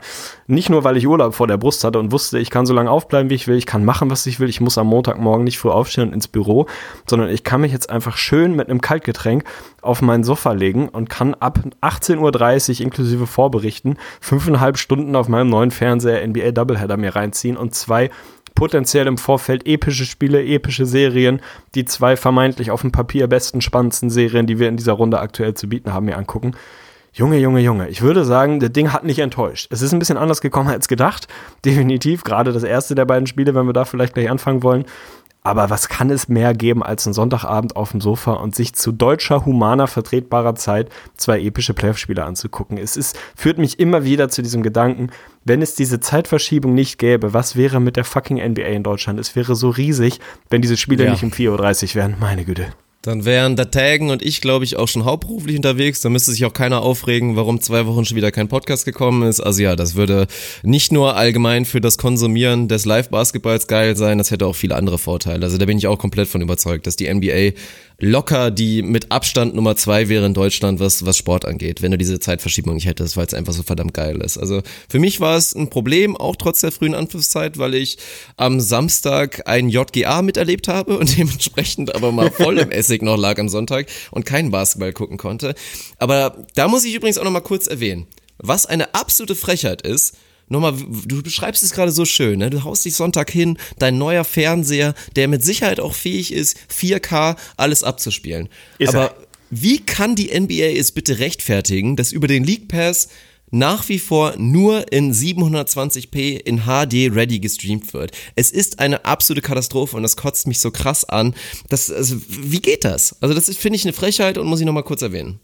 Bin ich komplett dabei. Also wenn du den Rent nicht ausgeholt hättest, ich hätte ihn rausgeholt. Denn ich habe mir wirklich einen soliden 55 Zoller Peitsche mit 4K und allem drum und dran gegönnt. Also wirklich ein sehr neues und äh, nicht ganz günstiges Modell, unter anderem um richtig geilen, hochwertigen Sport gucken zu können. Und dann habe ich den teuren League Pass, halbwegs teuren League Pass, da ich mir den dieses Jahr auch nicht äh, aus Indien gekauft habe, sondern wie ein vorbildlicher Bürger einfach mal straight up gekauft habe, ist definitiv ein Problem. Also es ist was, was mich auch echt am Anfang ein bisschen rasend gemacht hat, weil ich dachte, kann doch nur wirklich nicht euer Ernst sein. Ich zahle hier irgendwie, keine Ahnung, 25 Euro im Monat für ein echt sündhaft teures Produkt, in dem jedes Jahr weiß ich, wie viele Milliarden an TV-Geldern, an Gehältern, an Cap und sonst was unterwegs ist. Und ihr kriegt es nicht geschissen im Jahr 2019, mir zumindest mal irgendwie 1080 oder irgendwie 4K vernünftig ein Bild zu Alter, geben. Wie geil wäre die NBA in 4K, ne? Mir geht wirklich ja. komplett einer ab bei dem Gedanken. Komplett die Hose auf. Ja, wie gesagt, ja. ich habe ja keine an und das sieht man. es ist, ja, wie es ist. Jetzt Nichts weiß ich nicht mehr genau, bei welchem Spiel wir anfangen wollten, ehrlich gesagt. Ja, ich also wollte ganz, wir, wir fangen mit dem Thema Erektion ab und die Erektion an, an, weil wir da gerade bei waren, oder zumindest die angedeutete, und das ist für mich eine relativ natürliche Überleitung, weil ganz ehrlich, was Al Horford in Spiel 1 dieser Serie aufs Parkett gebracht hat, ist episch, ist einfach nichts anderes als episch. Es ist mittlerweile fast langweilig, immer wieder rauszuholen, dass Al Horford underrated ist, ob er das ist, ob er das nicht ist, wie unfassbar wertvoll dieses Skillset, diese Attitüde, diese Einstellung von Al Horford ist. Was der Mann in Spiel 1 gemacht hat, kann kein Boxscore dieser Welt in Zahlen fassen. Und das ist genau das Ding, wo Zahlen an ihre fucking Grenzen kommen. Wenn du dieses Spiel nicht gesehen hast, du guckst in Boxscore und du siehst 20, 11, 3 Assists, 3 Blocks, effizient, plus 8, plus minus, wie wertig auch immer diese Metrik ist und denkst, boah, ja, gutes Spiel. Das war kein gutes Spiel von Al Horford, das war ein episches Spiel, das war ein perfektes Spiel. Ich bin geneigt zu sagen, ein perfektes Spiel von Al Horford an beiden Enden des Courts. Natürlich kann er ein, zwei freie Pick-and-Pop mit Ranger mehr treffen, als er es getroffen hat. Das war einfach nur abnormal, was der Mann aufs Parkett gebracht hat. Das gilt für die gesamten Celtics, die wahnsinnig gut aussahen. Und Kyrie Irving, bei dem das gleiche gilt, wo das Boxscore noch ein kleines bisschen spektakulärer aussieht, aber auch nicht wirklich widerspiegelt, was für eine, ich möchte das Wort reif, glaube ich, benutzen, was für eine Reife oh, tatsächlich eine kontrollierte Leistung von Kyrie Irving das war. Etwas, was man ihm die letzten Jahre immer nachgesagt hat, was er nicht kann. Dass er eben nicht dieses Pacing hat, diese Kontrolle über ein Spiel, dieses unsichtbare, weiß ich, dieses unsichtbare Entscheiden darüber, wie schnell man irgendwie eine Transition läuft, wie schnell man in seine Sets kommt, wie man in der Offense läuft. Dieses Orchestrale, was eigentlich nie Kyrie war, weil er nie so dieser klassische Floor General war, sondern immer eher so ein Score First Point Guard. Das ist er nach wie vor. Fand ich eine unglaubliche Leistung. Vielleicht die beste Kyrie Irving Leistung, die ich in den letzten Jahren über volle Spielzeit gesehen habe. Aber Al Hoffert, Alter, diese Defense gegen Janis, unglaublich. In der Offense ein wandelndes Mismatch, das Pick and Pop mit Kyrie. Wunderschönes Two-Man-Game. Vielleicht wirklich mit das schönste Two-Man-Game, was die Liga gerade hat. Nichtsdestotrotz, ich habe auch da ein bisschen live mitgetwittert. Kyrie Irving im One-on-One. -on -One. Wenn du merkst, wenn du an seinen Augen siehst, an seiner, an seiner Körperhaltung siehst, dass er gerade klickt und dass er weiß, dass er genau dahin kommt, wo er will und dass du diesen Wurf 500 Mal contesten kannst, dass das Ding am Ende einfach nur switchen wird unfassbar schön, was die Celtics und gerade diese beiden auf die Platte gebracht haben. Fand ich, fand ich großartig anzusehen. Ja, ich bin im Nachhinein auch stolz auf uns, dass wir zum Glück nicht auf diesen Zug mit aufgesprungen sind und da ganze Zeit darüber geredet haben, dass die Celtics ja, boah, Katastrophe und werden die in den Playoffs überhaupt irgendwas reißen. Nee, wir waren da schon anderer Meinung und natürlich war ein großes Argument immer dieses Al Horford wird in den Playoffs sein wahres Gesicht zeigen, das Gesicht, was er jetzt auch im Alter immer noch hat, was der Regular Season dann einfach mal dich ein bisschen schonst und genau das haben wir gesehen und ja, man merkt, warum wir uns auch abseits des Podcasts ganz gut verstehen. Ich bin komplett deiner Meinung. Also natürlich Al Horford, Janis Antetokounmpo, das werden wir gleich noch detailliert auseinandernehmen, aber auch Kyrie Irving war für mich wirklich sensationell. Ich war absolut begeistert von seiner Leistung. Er hat so große Schritte nach vorne gemacht. Ich meine, sein, einfach seine 1 gegen 1 Fähigkeiten, seine Shotmaking Fähigkeiten, das wussten wir alle schon vorher. Aber für mich hat er als Verteidiger einen großen Schritt nach vorne gemacht. Einfach allgemein mit seiner Präsenz auf dem Court. Also dieses Pick-and-Pop-Game ist wirklich absolut genial. Also ich war auch wirklich begeistert und auch nochmal, ey, das muss man einfach mal wertschätzen, wie RPC-Steniel dieser Mann einfach ist. Diese, diese Fast-Twitch-Bewegung einfach unglaublich. Also ich könnte mir vorstellen, dass wenn man Kyrie Irving einfach euch beide gegenüberstellt und es gibt keinen Ball und Kyrie Irving macht einfach nur diesen kurzen Zucker irgendwie in eine Richtung, dann wird Arne Tegens Knöchel mal wieder gebrochen sein. einfach, einfach ohne Ball, ohne alles andere. Also es ist wirklich unglaublich, eine unglaubliche Fähigkeit. Wenn wir schon bei Boxscore-Stats sind, will ich auch nochmal zwei Personalien hervorheben, die für mich ebenfalls eine hervorragende Leistung gezeigt haben. Das ist erstmal Marcus Morris. Das wird später noch ein übergeordneter Take für mich sein. Thema Playmaking und Passgeberfähigkeiten bei den Celtics im Vergleich zu den Bucks. Ich fand, Marcus Morris hat eine ganz, ganz starke Leistung gezeigt. Also ist ja auch ein interessantes Adjustment gewesen, da werden wir gleich noch ein bisschen drauf eingehen, aber als wirklich als Passgeber. Ein Assist steht im Boxscore, gefühlt waren es sieben. Also jedes Mal die richtige Entscheidung getroffen, jedes Mal den richtigen Mann offen gefunden und dann waren es teilweise wegen Hockey Assist oder die Leute haben den Wurf nicht reingemacht, aber eine ganz starke Leistung und ähnliches gilt für Gordon Hayward, der für mich von der Bank mit seinem Pick and Roll. Es sah alles absolut Slow Motion aus und wirklich, ich spaziere da so ein bisschen locker, locker lang, aber mit einer unfassbaren Kontrolle und einer unfassbaren Fähigkeit. Also beide auch nochmal ein ganz starkes Spiel gemacht. Absolut, und das war für mich mit das Schönste an diesem Spiel, unabhängig vom Ergebnis oder von irgendwelchen Sympathien, die ich da hätte oder nicht habe. Gordon Hayward sah so langsam, aber sicher einfach wieder aus, wie Gordon Hayward aus dem Nicht körperlich, Jahr. Das ist immer noch nicht aber, der alte, um Gottes Willen. Ja. Mental, mit seinem Selbstverständnis, mit seinem Selbstvertrauen, mit seiner Routine, mit seinem ja, einfach mit seinem gesamten Auftritt, natürlich hat er nicht die Athletik und natürlich ist das auch immer noch nicht der effiziente 20, 22 Points per Game Scorer, der letztes Jahr war. Man darf nicht vergessen, wo dieser Mann herkommt. Meine Güte, Alter. Also jeder, wahrscheinlich jeder hat diese grausame Verletzung noch vor Augen. Ich hab's auf jeden Fall noch, krieg jedes Mal Gänsehaut, weil es einfach so unfassbar ekelhaft war, was dem Kerl passiert ist. Es war so ein dermaßen weiter Weg zurück, der mit Sicherheit alles andere als irgendwie schön war, der jetzt immer noch halb in der Reha hängt und seine Übungen macht und was nicht alles fand ich einfach schön zu sehen, dass der Kerl so langsam aber sicher wieder auf dem richtigen Weg ist. Sein Playmaking unfassbar wertvoll, sein Decision-Making, das ist für mich auch so eine der absolut vielleicht die übergeordnete Storyline, weil du es eben schon angesprochen hast. Ob das bei Marcus Morris alles Potential Assists waren oder Hockey Assists, keine Ahnung. Für mich ist die große Überschrift in diesem Spiel eins unabhängig von bestimmten Schemes und Rotations, über die wir gleich noch reden können, Decision Making, Alter. Boston hat wahnsinnig wenig schlechte Entscheidungen getroffen. Ja, Sei ja, es ja, ein, wann nehme ich den Shot, wann spiele ich das Ding weiter, wann drücke ich aufs Gas, wann pace ich, wann nehme ich Tempo raus. Das fand ich bei Kyrie, habe ich vorhin schon mal gesagt, dieses Pacing, unglaublich, habe ich noch nie in so einer Qualität von ihm gesehen. Die haben einfach wahnsinnig wenig falsche Entscheidungen getroffen. Wenn ich rüber gucke zu den Bucks, komplettes Gegenteil.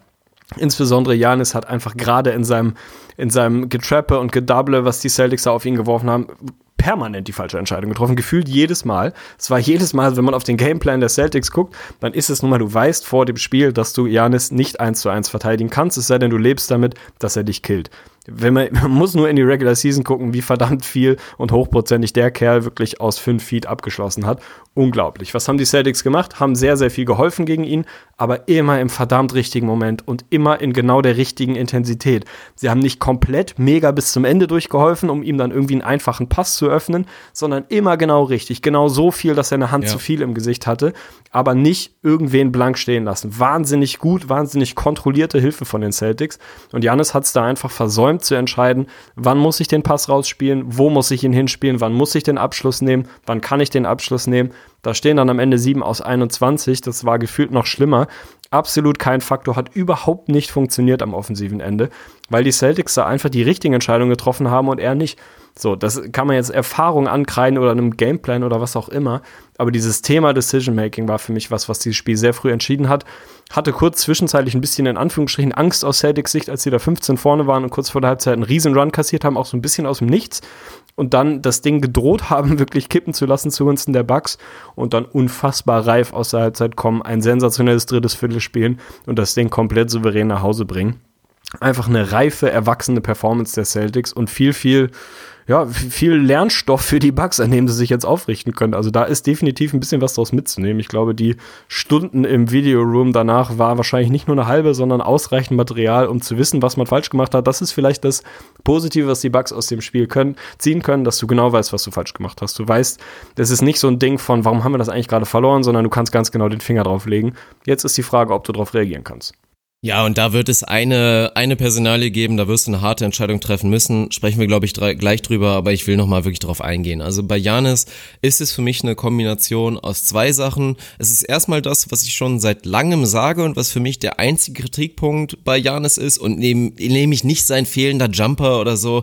Mein Gott, das ist eigentlich mehr oder weniger egal bei dem. Selbst wenn er den nie entwickelt, das nimmt nichts von seiner Qualität weg. Aber eben wirklich dieses, den offenen Mann finden. Dieses, was ich eben schon meinte, im Vergleich auch natürlich zu LeBron James, dieses da den richtigen Pass zu spielen. Und das hat Janis schon wieder auch einen kleinen Schritt natürlich gemacht während der Saison. Ich meine, nicht umsonst sprechen wir wahrscheinlich von dem designierten MVP, aber das ist immer noch nicht auf dem Niveau, was du dann wahrscheinlich auf diesem Elite-Level in den Playoffs braucht. Aber dazu muss man auch einfach nochmal die Celtics loben. Also du hast es eben angesprochen, es ist ein reines Winkelspiel defensiv. Und was die Celtics da defensiv fabriziert haben, ist sensationell. Gerade auch wirklich bei so Baseline, Baseline Drives von Janis Antetokounmpo, wirklich, wie sie da komplett den gegenüberliegenden Mann in der Ecke einfach blank gelassen haben. Aber nicht dieses, ach du Scheiße, wie können sie den denn blank lassen? Nein, sie haben einfach keinen physischen Winkel erlaubt, wie Janis diesen Pass überhaupt spielen kann. Und das konstant und auch aus allen möglichen anderen Situationen. Also eine unfassbar intelligente Celtics Defense,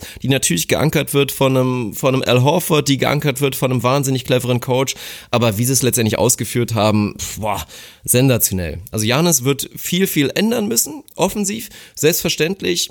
Man muss natürlich aber auch erwähnen, wenn die Bucks ihre offenen Shots treffen, ist das Spiel knapper. Und das ist für mich auch der Grund, warum man jetzt nicht davon reden kann, die Celtics werden das Ding jetzt hier in fünf gewinnen und das ist mal eine ganz lockere Geschichte. Nein, wenn Brooke Lopez, Eric Bledsoe und vor allem auch ein Sterling Brown, wenn die halbwegs ihre Würfe treffen, dann ist das, dann ist das ein enges Spiel. Dann ist das ein richtig enges Spiel. Das geht dann vielleicht, weiß ich nicht, in die Overtime oder was auch immer, obwohl relativ viel falsch gelaufen ist bei den Bucks. Und es gibt Adjustments, die man machen kann. Deswegen habe ich jetzt noch nicht, obwohl die Celtics eine sack, sack starke Leistung gezeigt haben, glaube ich, dass bei den Bucks wirklich noch viel Potenzial nach oben ist, um diese Serie erstmal eng zu machen und dann auch hinten raus potenziell zu gewinnen.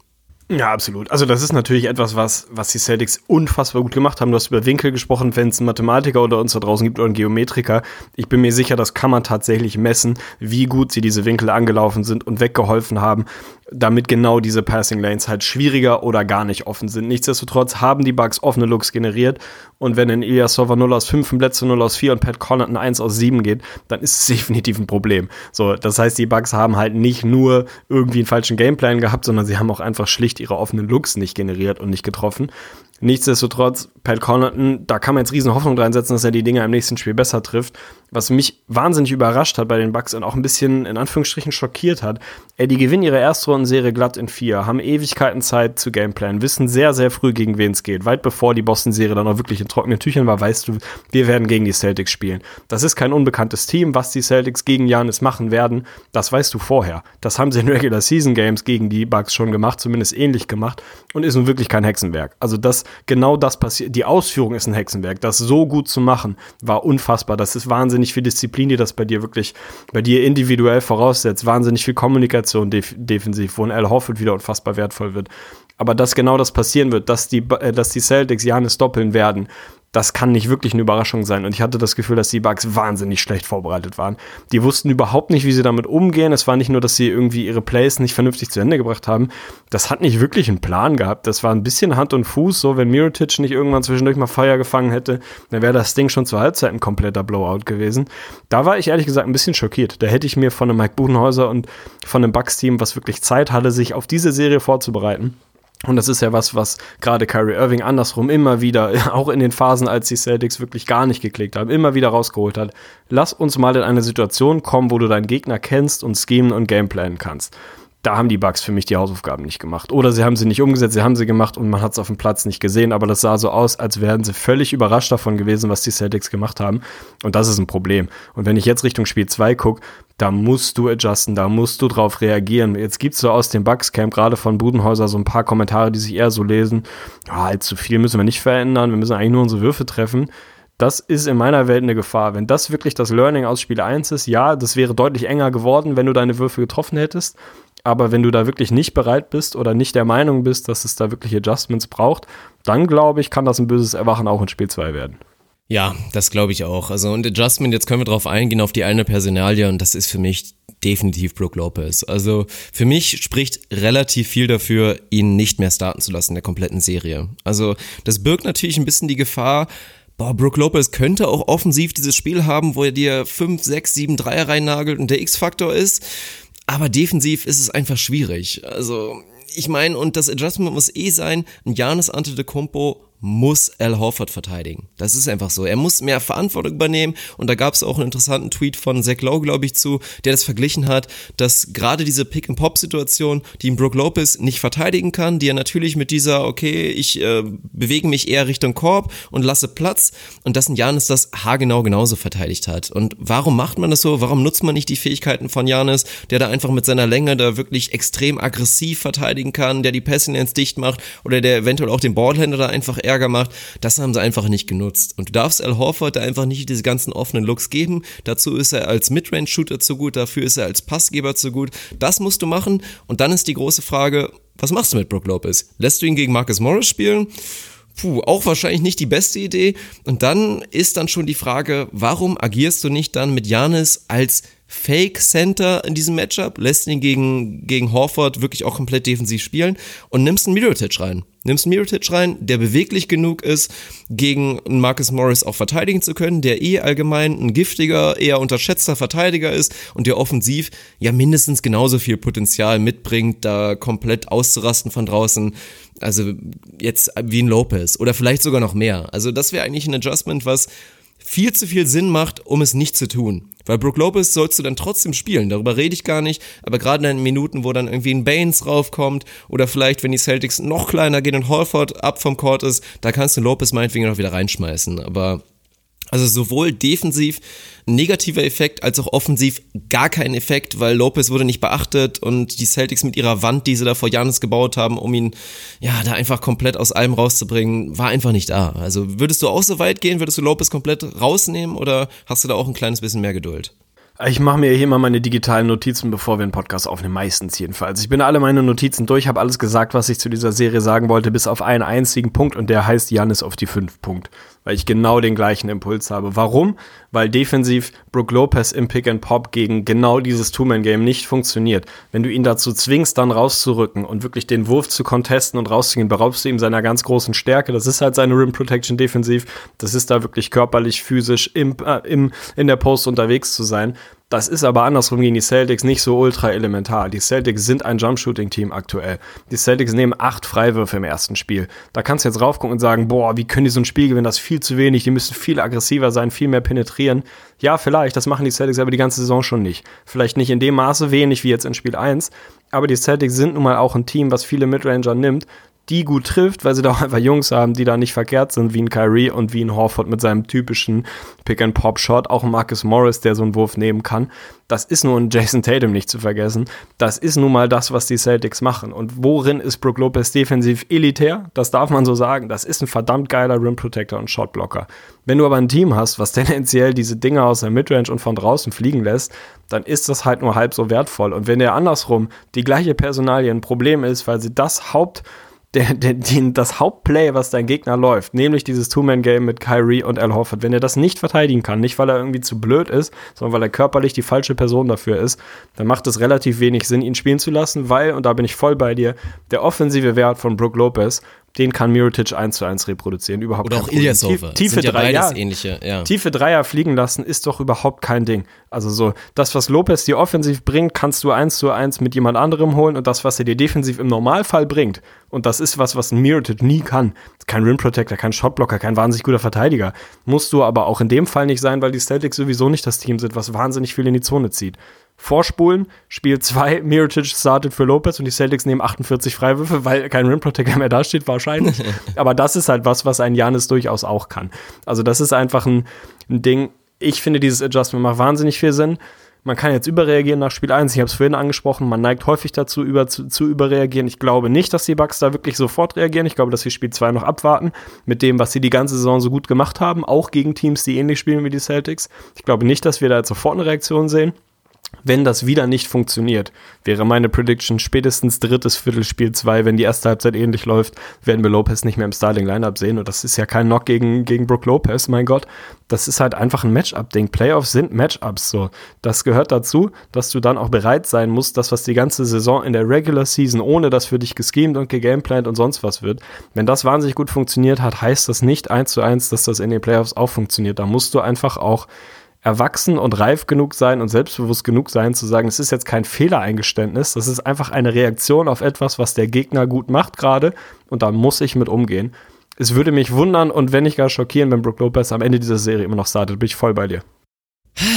Okay, ja, meiner Meinung nach wäre das ein Fehler. Also ich würde jetzt schon tendenziell reagieren. Wie gesagt, dafür sind die Alternativoptionen zu gut. Sowohl Ilyasova als auch Mirotic bringen ja diesen Prototyp mit. Also giftig genug als Verteidiger und gerade gegen dieses Matchup echt eine, echt eine Option. Aber ich kann es auch natürlich verstehen aus Budenholzer Sicht, du hast es angesprochen. Also diese Kombination aus Lopez und Janis war einfach tödlich. Es war absolut tödlich. Und deswegen hast du natürlich auch als Trainer das Selbstvertrauen, dass du sagst, nein, das kann funktionieren. Ich weiß, dass es funktioniert. Ich warte jetzt noch ein bisschen. Also ich bin sehr gespannt. Also ich, ich erwarte eine große Antwort von den Bugs, gerade auch offensiv. Und da muss man natürlich über Janis reden. Ist für mich ganz, ganz ähnlich auch so ein bisschen vergleichbar mit dieser Embiid-Situation. Ein reines, statisches 1 gegen 1 Matchup gegen Al Horford ist nicht die beste Option. Da muss noch nicht mal unbedingt gedoppelt werden. Und dann ist bei Janis halt dieser Faktor, wenn er dann mit seinen unfassbar langen Schritten zu seinen Euro-Steps setzt oder zu seinen, zu seinen Spin-Moves setzt, zu seinen langsamer, diesen großen Schritten, dann haben die Celtics erstmal genug Zeit, um dann das Double-Team noch schnell zu holen, um da irgendwie noch mal ein paar Hände reinzubringen. Oder allgemein, es ist, ja, es, ist, es dauert einfach ein kleines bisschen zu lange. Dazu hat er natürlich auch nicht ganz so viele Calls bekommen, wie es in der Regular Season normalerweise kommt, weil ich glaube, wenn Janis so beim Zug zum Korps einen Eurostep ansetzt, entweder macht er ihn oder kriegt das Foul. Das war in der Regular Season so. Aktuell bleiben die, die Pfeifen da eher so ein bisschen stumm. Ich würde mir da auch ein bisschen mehr erwarten. Also vielleicht nimmst du ihn zur Not in klassischen Halfcourt-Situationen ein bisschen mehr den Ball aus der Hand und sorgst auch Offball so ein bisschen dafür, dass er sich diesen minimalen Vorteil erhaschen kann. Weil selbst wenn es darauf ist, dass er den ersten Schritt hat und der Verteidiger erstmal reagieren muss, dann ist Janis einfach so unfassbar tödlich, dass er daraus was machen wird.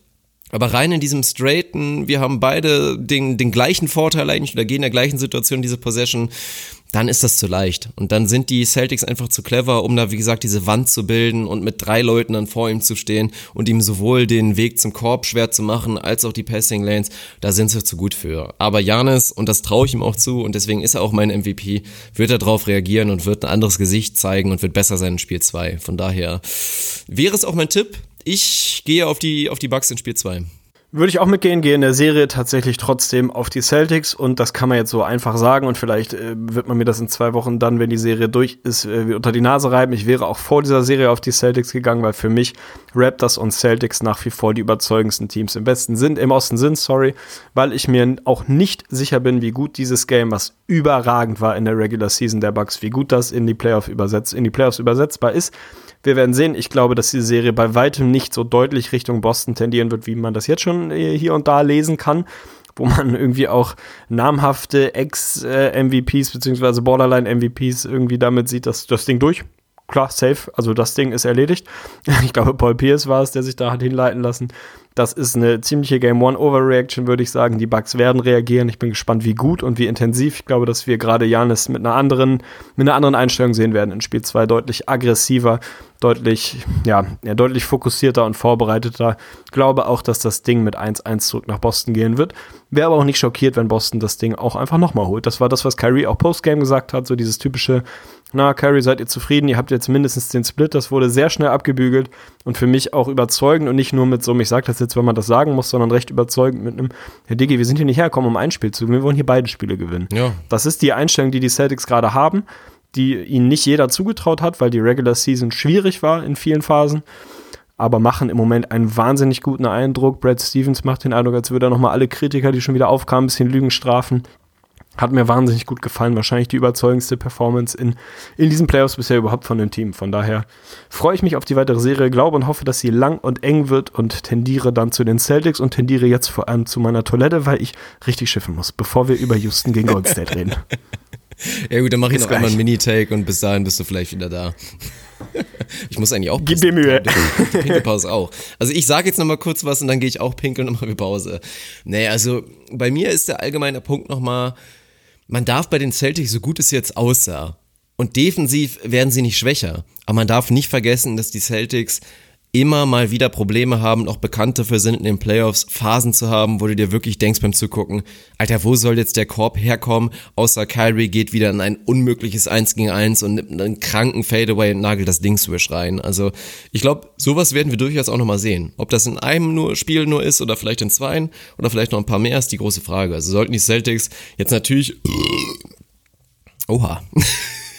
sollten sie das Spiel 2 gewinnen, dann ist die Serie durch. Das ist nicht nur eine Floskel, das ist dann tatsächlich so, aber ich sehe es persönlich auch nicht kommen. Also ich bin mir nicht ganz so sicher wie Arne, jetzt gehe ich pinkeln. Vielleicht schaffen wir den flüssigen Übergang. Also entweder ist er jetzt gleich da, aber wir machen jetzt wahrscheinlich Pause und dann sind wir gleich wieder da. Bis gleich.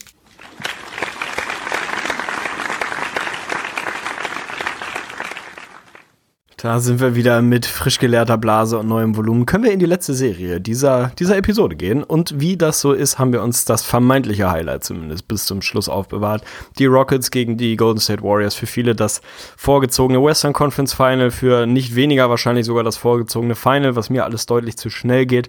Es war, das kann man behaupten, zumindest mal ein intensives Spiel 1. Eins, wo man im Nachgang über andere Dinge geredet hat, als man sich das vorher erhofft hat und als sich das die meisten sowieso erhoffen möchte das Ding einleiten mit einer Frage an dich, die das Ganze im Nachgeklappere aufgreift, was da so passiert ist. Hatten die Rockets eine faire Chance? oh Gott, ich hasse es wirklich, wie sehr das breit getreten wird momentan. Äh, ja, sie hatten definitiv eine faire Chance. Also jetzt müssen wir uns natürlich direkt alles aufrollen. Es sind nicht nur die Beschwerden über Spiel 1 und ja, da gab es strittige Szenen, aber auch auf beiden Seiten. Wir können meinetwegen gleich drauf eingehen. Dann kommt natürlich jetzt auch noch dazu, dass die Rockets jetzt irgendwie so weit gehen, Richtung ESPN und so weiter irgendwas zu leaken, dass sie ja natürlich auch Spiel 7 eigentlich nochmal anfechten wollten 2018 und das überprüft haben. Und jetzt haltet euch fest, 81 Entscheidungen gefunden haben, die falsch waren. Also 81 Mal hat man in Spiel 7 scheinbar gegen die Rockets entschieden und dafür gesorgt, dass 18,745 Punkte, Shoutouts gehen raus in Daryl Morey, nicht im Sinne der Rockets entschieden wurden und dementsprechend auch der falsche Champion natürlich 2018 gekürt wurde.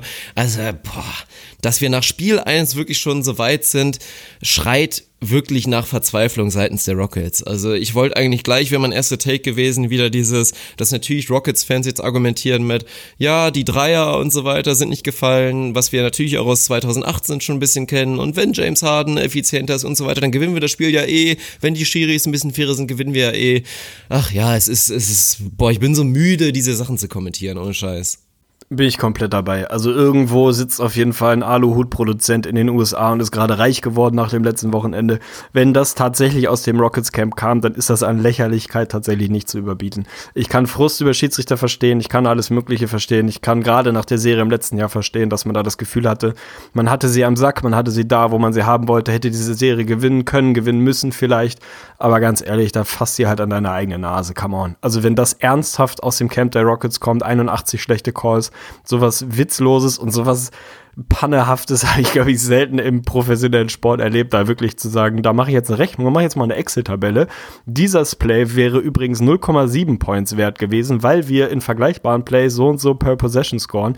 Also darüber, keine Ahnung, da, da fehlen mir wirklich die Worte, wenn das tatsächlich ehrlich ist, um auf dieses Spiel zu kommen. Ich habe überhaupt keinen Bock, über die Refs zu reden, habe ich gar keinen Nerv drauf. Ich würde mich eigentlich gern auf das Sportliche fokussieren das war nun mal so dominant in diesem Spiel, dass man, glaube ich, nicht ernsthaft drum rumkommt, das zumindest einmal kurz zu thematisieren. Insofern muss man es wahrscheinlich mit aufgreifen, was ist passiert, was ist die große Storyline, die Landing Area von einem Jumpshooter. Die typische Sasa Pachulia gegen Kawhi Leonard Geschichte. Wie weit darf ich beim Contest raus? Wo darf ich, wo muss ich landen? Wie viel Platz muss ich dem Shooter geben, damit er nach dem Shot auch vernünftig sauber landen kann, ohne sich zu verletzen? Da gab es, ich würde sagen, ziemlich genau drei Plays, wo klare Calls, die die Rockets hätten bekommen müssen, nicht getan wurden, was jedes Mal Clay Thompson war, der da ein bisschen weit rausgegangen ist beim Contest gegen James Harden. Da waren andere Calls dabei, wo sich tatsächlich auch Leute darüber aufregen, die wirklich lächerlich sind. Also sorry, wenn das Ding von Draymond Green kurz vorm Ende gegen James Harden ein Foul sein soll, dann kannst du aufhören mit dem Sport. Das ist wirklich sowas von eindeutig ein klarer, sauberer Contest. James Harden springt halt einen Meter nach vorne, wahrscheinlich auch, weil er vorher die Calls nicht bekommen hat und jetzt das Gefühl hat, er muss sie noch ein bisschen mehr verkaufen, als er sonst tut. Gleiches gilt für das Ding von Chris Paul gegen Sean Livingston, wo er mit der Hüfte Alter. irgendwie fast 90 Grad in der Luft liegt also das ist, sorry, bei allem Respekt, das ist einfach so weit weg von einem Foul, wie es nur geht. Man kann jetzt darüber reden, was ist Hände, was ist Ei, so. Haben sie das nur gemacht, weil sie die berechtigten Calls in der ersten Halbzeit nicht bekommen haben? Keine Ahnung. Aber ganz ehrlich, nach so einem Spiel hinzugehen und zu sagen, wir haben irgendwie keine faire Chance gehabt, ey, das ist einfach nicht korrekt. Das ist einfach nicht korrekt. Es gab genauso viele, wahrscheinlich ähnlich viele Calls in die andere Richtung. Die zugunsten der Rockets gegen KD hat zig Calls nicht bekommen, wo er irgendwie drei Leute am Arm hatte hängen bei einem Jumpshot. Ein paar Fouls gegen Curry waren zumindest Zweifel. Kann, ich will ja gar nicht, ich will gar nicht aufrechnen. Sich da jetzt aber hinzustellen und zu sagen, ich möchte eine faire Chance, come on. Also sorry, wenn dein, dein Sportmodell, deine Art, Basketball zu spielen, legitimerweise, ja, ist völlig legitim, aber darauf beruht, Dreier hochzuwerfen wie ein Wahnsinniger und Fouls zu ziehen, wie sonst wer, dann kann ich mich nicht beschweren und darf ich nicht mich darüber im Nachhinein beklagen, wenn nicht 100% dieser Calls korrekt getroffen werden. Also, sorry, wenn sich James Harden beschwert, dass er irgendwie nicht, nicht sauber gecallt wird, du hast in deinem Leben mit Sicherheit mindestens genauso viele zweifelhafte Calls zu deinen Gunsten bekommen wie andersrum. Das ist völlig legitim. Ja, ernsthaft, das, ist völlig legitim. Ja. Es ist ja, einfach legitim, wenn, da, wenn, ich mich, wenn ich das provoziere, wenn mein, meine Strategie ist, ich provoziere strittige Situationen Richtung Freiwürfe, das kann ich gerne machen, das ist völlig in Ordnung, das lassen die Regeln zu. No hard feelings, mach es gerne. Aber verlang da nicht, dass 100% dieser Calls richtig sind. Sorry. Wenn ich wirklich ein notorischer Flopper, ein notorischer Verkäufer bin, wenn ich bei, wenn ich 16 Dreier nehme und bei, ich hab's nicht nachgezählt, aber gefühlt bei 14 davon nach dem Shot auf dem Boden liege, dann ja. kann ich nicht verlangen, dass der Ref das in 100% der Fälle richtig sieht. Dann muss ich damit leben, dass er er klare Fouls übersieht, weil ich jedes Mal so tue, als wäre es ein Foul. Irgendwann wirst du es einfach nicht mehr sauber callen. Das ist wie wenn ein Kind im Schwimmbad ist, 50 Mal sagt Mama, ich ertrinke, beim 51. Mal ertrinkt er wirklich. Ja, sorry, ey, dann rechne halt nicht damit, dass dann noch jemand ins Becken springt. Das hinkt wahrscheinlich an ein, zwei Stellen, aber das ist einfach, das ist ein Ding, das liegt in der Natur der Sache. Das sind solche Nuancen. Da geht es darum, wie weit springt Harden beim Shot mit seinen Füßen nach vorne und wie weit geht der Verteidiger beim Closeout raus. Das ist so eng zu sehen.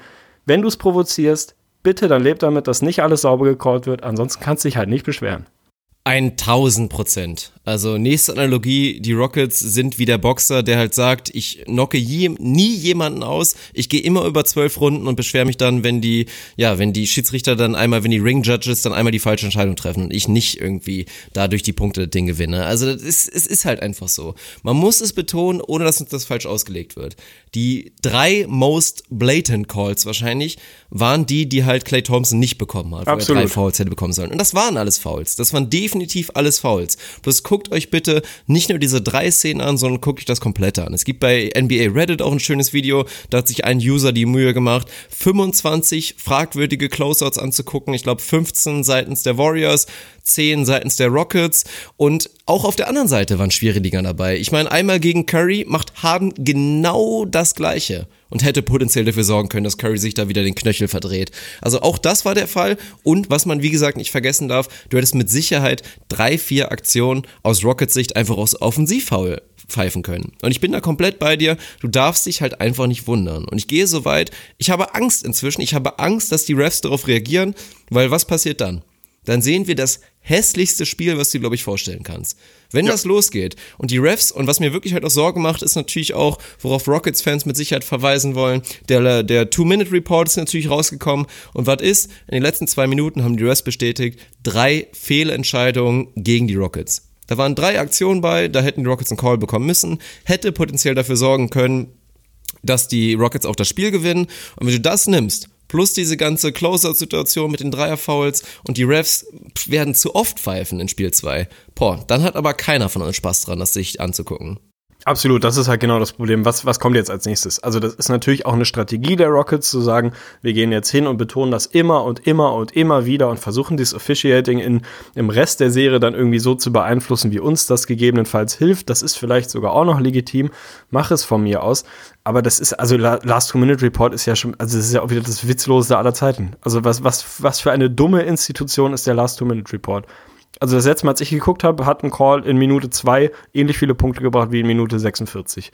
Also was für ein Schwachsinn zu sagen, wir gucken jetzt dahin und stürzen uns jetzt auf die letzten zwei Minuten so eine völlig künstliche Grenze. Könnte auch der letzte 90-Sekunden-Report sein oder der letzte 143 Sekunden. Also wer hat denn diese Grenze fest? Das ist doch komplett lächerlich. Jetzt wirklich zu sagen, ich fühle mich darin bestätigt, indem ich mir so Cherry-Picking-mäßig völlig selektive Wahrnehmung die Sachen raussuche, die so, so Confirmation-Bias-mäßig meiner Argumentation folgen und fühle mich dann bestätigt in dem, was ich vorher eh schon wusste und von dem ich mich sowieso nicht mehr abbringen lasse, das greift halt viel zu kurz. Also ich hoffe nur, dass die Refs einfach ihre Linie, nicht weil ich für die Warriors bin, das ist mir völlig egal. Ich hoffe einfach, dass sie sich davon nicht beeinflussen lassen. Ich fand ehrlicherweise gerade den Non-Call in der letzten Sekunde oder letzten Minute da von Draymond gegen James Harden einen unglaublich guten Call. Also wenn man mal ehrlich ist, wir pöbeln immer über die Refs, was sie für Scheiße machen. Das ist, das braucht mega Eier und das braucht eine mega detaillierte Wahrnehmung zu sehen, dass das Ding kein Foul war. Und da, gerade mit der Vorgeschichte, diesen nicht zu callen, sondern zu sagen, ey, ich habe das so wahrgenommen, ich calle den nicht, auch wenn der Weg des geringen Widerstandes wahrscheinlich gewesen wäre, den zu callen. Chapeau klack, Respekt, das musst du dich erstmal trauen. Ich hoffe, dass sie sich vernünftig zusammensetzen, das reflektieren, was jetzt im Nachgang gerade passiert und ihre Linie weiter durchziehen. Die haben nicht gut gepfiffen in Schmerz, müssen wir nicht drüber sprechen. Aber wer da jetzt eine Agenda irgendwie vermutet, die die Warriors in die Finals bringen soll, come on. Also wirklich, dann nimm den Hut ab und mach irgendwas anderes. Das ist sowas von einer Realität vorbei. Ja. Vielleicht sollten sich die Rockets einfach ein bisschen mehr damit beschäftigen, dass ein Gameplan, der darauf baut, 50 Dreier hochzujagen und zu hoffen, dass genug davon fallen, dass der vielleicht nicht ausreicht. Sorry. Und das soll kein Harden-Hate sein. Aber vielleicht brauchst du in der zweiten Halbzeit dann nicht einen MVP Kevin Durant, sondern mal einen MVP James Harden, der so ein Spiel gewinnt. So, dann muss es vielleicht ein anderer Weg sein. Wenn wir aufs Sportliche kommen wollen, vielleicht ist es dann einfach nicht genug, 47 Dreier zu nehmen und zu hoffen, dass genügend fallen und im Nachhinein zu sagen, ja, wenn wir normal getroffen hätten, hätten wir das Spiel gewonnen. Dann überleg dir halt was anderes. Also ganz ehrlich, gerade von dem James Harden verlange ich da einfach mehr. Der hat sich da ein paar Mal isoliert gegen Kevin Looney oder Kevon Looney, gegen Sean Livingston und nimmt jedes Mal den Stepback 3. Das ist auch ein ordentliches Play, das ist ein gutes Play wahrscheinlich. Aber wenn du merkst, dass es nicht funktioniert, so wie du es gerne hättest, dann geh halt mal zum Drive. Oder nimm von mir aus auch mal einen Midranger, wenn du offen bist. Aber überleg dir irgendwas anderes. Also das ist für mich dann einfach auch ehrlicherweise rein sportlich ein bisschen zu wenig gewesen. Und die Warriors waren, weiß Gott, nicht gut. Äh, weit entfernt von gut. Mit Ausnahme von Kevin Durant und Iggy, den man da auf jeden Fall mit reinwerfen muss, war das kein gutes Spiel von Golden State. 20 Turnover. Viel, viel, viel zu viel. Und die meisten nicht erzwungen, sondern einfach irgendwie das typische Warriors-Ding. Halt völlig careless, total sloppy, irgendwie nicht konzentriert.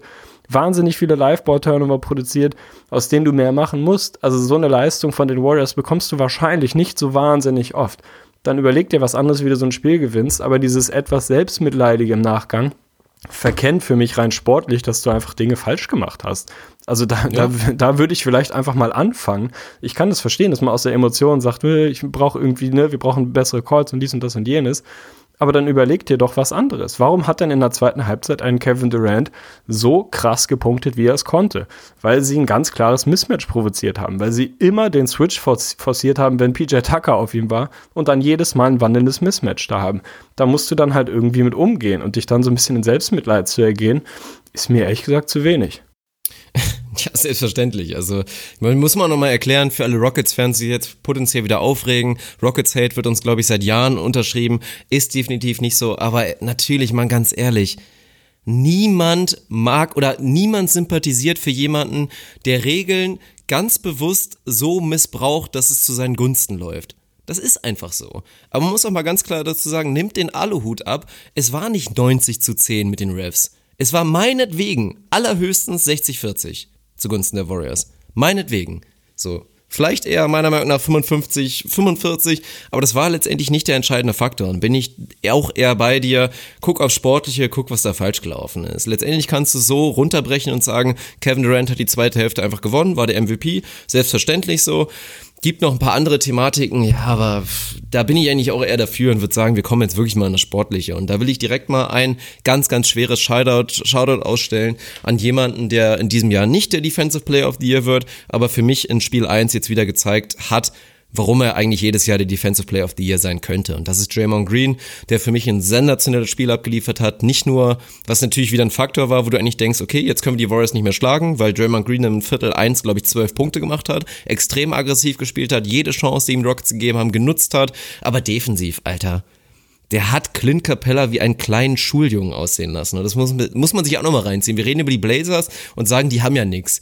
Die haben McCallum, die haben Lillard und die haben, ja, meinetwegen dann noch Ennis Cantor. Aber wenn du jetzt mal auf die Rockets guckst, die haben dann einen Damien Lillard in Superplus, die haben einen CJ McCallum in 33 Jahre alt und dann haben die keinen Ennis Cantor, weil Clint Capella komplett abgemeldet wurde. Aber das ist einfach ein Shoutout an Draymond Green, wie unfassbar und nicht physisch, nicht physisch. Der Typ ist undersized, hat unfassbar lange Arme, ist kräftig wie Sau, aber einfach der Kopf, der ist so clever defensiv und ich habe es noch nie gesehen, wie jemand so clever und intelligent einfach dieses Pick and Roll, diese Lob Play Situation James Harden zu Clint Capella verteidigt hat. Und das ist großartig und das ist ein Riesenschlüssel natürlich seitens der Warriors. Wenn Draymond Green, und deswegen haben sie ja bewusst gesagt, wir stellen keinen Center auf dem Anfang, wir lassen direkt das Death Lineup spielen oder die Hampton Five meinetwegen.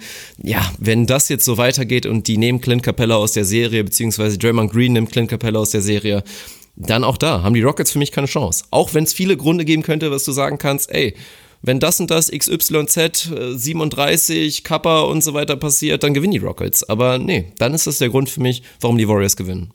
Bin ich total dabei. Wenn wir uns wirklich aufs Sportliche fokussieren wollen, ist das natürlich ein Riesenpunkt, der für die Warriors wichtig ist, diesen Dirk Funk Shoutout, vertikale Spacing-Effekt, den Clint Capella nun mal mitbringt, den wegzunehmen. Und wer ist darin so gut auf der Welt wie Draymond Green? Das ist einfach ein unfassbarer Verteidiger. Und auch da, wie oft habe ich in dieser Saison mitbekommen, wie Leute ihn abgeschrieben haben und irgendwie, ja, der ist auch nicht mehr der Alte. Und also wie oft man diesen Fehler, das ist für mich so ein Ding, wie oft kann man denn als Mensch den gleichen Fehler machen? Wie oft möchten wir denn die Spurs als Nicht-Playoff-Team betiteln und wieder irgendwie am Ende des, des Jahres sagen, oh Mist, da hat Pop uns wohl mal wieder Lügen gestraft. Wie oft wollen wir denn, wenn die Warriors durch die Regular Season coasten, ein Draymond Green defensiv ein bisschen durch die Gegend coastet, wie oft wollen wir dann sagen, ma, ich glaube, er ist jetzt ein bisschen über seinen Zenit hinweg. Wahrscheinlich wird man es noch die nächsten zwei, drei Jahre machen. Irgendwann wird der Punkt auch kommen. Wie oft wollen wir sagen, ich glaube, LeBron, ich glaube, er ist nicht mehr der beste Spieler der Welt. Und sechs Wochen später, ach ja, oh, eventuell doch. Vielleicht ist Draymond Green doch noch ein absurder Verteidiger und definitiv der versatilste und besonderste und beste Individual- und Teamverteidiger, den die Liga so im Kollektiv gerade hat, mit Sicherheit. Unglaubliches Spiel defensiv, unglaubliches Spiel offensiv. Da darf man jetzt natürlich auch sagen, wie repräsentativ sind sieben aus neun. Jo. Genau, wie repräsentativ sind sieben aus neun von Draymond Green und da waren auch Dinger dabei. Ich erinnere an so einen Fadeaway Midranger, so ein bisschen an der Baseline, wo ich so dachte, hä, hat er das falsche Trikot an? Alter, was ist also denn Die Reaktion der Bank hat es, glaube ich, gezeigt, ja. was mit dem Wurf Ey, Den Wurf, war, ja. nimm den hundertmal, den trifft er keine 30 wahrscheinlich. Das ist einfach zu minus 1000 sein Skillset. Zeigt aber auch, mit was für einer Attitüde er unterwegs war. Wenn man jetzt so ein bisschen reinguckt, was ist da in Spiel 1 eigentlich passiert, wer hat überperformt, wer hat underperformt und so weiter und so fort. Wir haben auf Warriors Seite natürlich so ein bisschen die, ich will es nicht Verletzungen nennen, aber die Angeschlagenheit der Knöchel von Stephen Curry und Clay Thompson, die man, da wird der eine sagen mehr, der andere sagen weniger, die man, glaube ich, schon ein Stück weit gesehen hat, die jetzt aber auf dem Weg der Besserung sein sollten. Und Clay Thompson ist sowieso ein Roboter, was den angeht. Also wenn der mal ein Spiel verpasst, weiß ich auch nicht, was da erstmal passieren muss. Ansonsten haben die Warriors es geschafft, Clint Capella aus dem Spiel zu nehmen, weil Draymond da einfach einen, einen riesen Job gemacht hat. Trotzdem fand ich die Rockets eigentlich ganz gut. So, natürlich sagen die Quoten was anderes. Sie sind 0 aus 8 und 1 aus 14 oder so ähnlich gestartet. Haben einfach sehr davon profitiert, dass die Warriors den Ball weggeworfen haben, wie die Wahnsinnigen. Jetzt kann man sagen, wie viele dieser Turnover waren forciert, wie viele waren es nicht. Für mich waren es die meisten. Ich habe es jetzt nicht nachgeguckt, aber überwiegend so alltestmäßig waren die meisten eher nicht unbedingt forciert. Also das fand ich jetzt nicht. Meine Wahrnehmung war nicht, dass die Rockets da absurde Defense gespielt haben oder einen, unglaublich, äh, weiß ich nicht, äh, ausgefeilten, ausgeklügelten Gameplan hatten.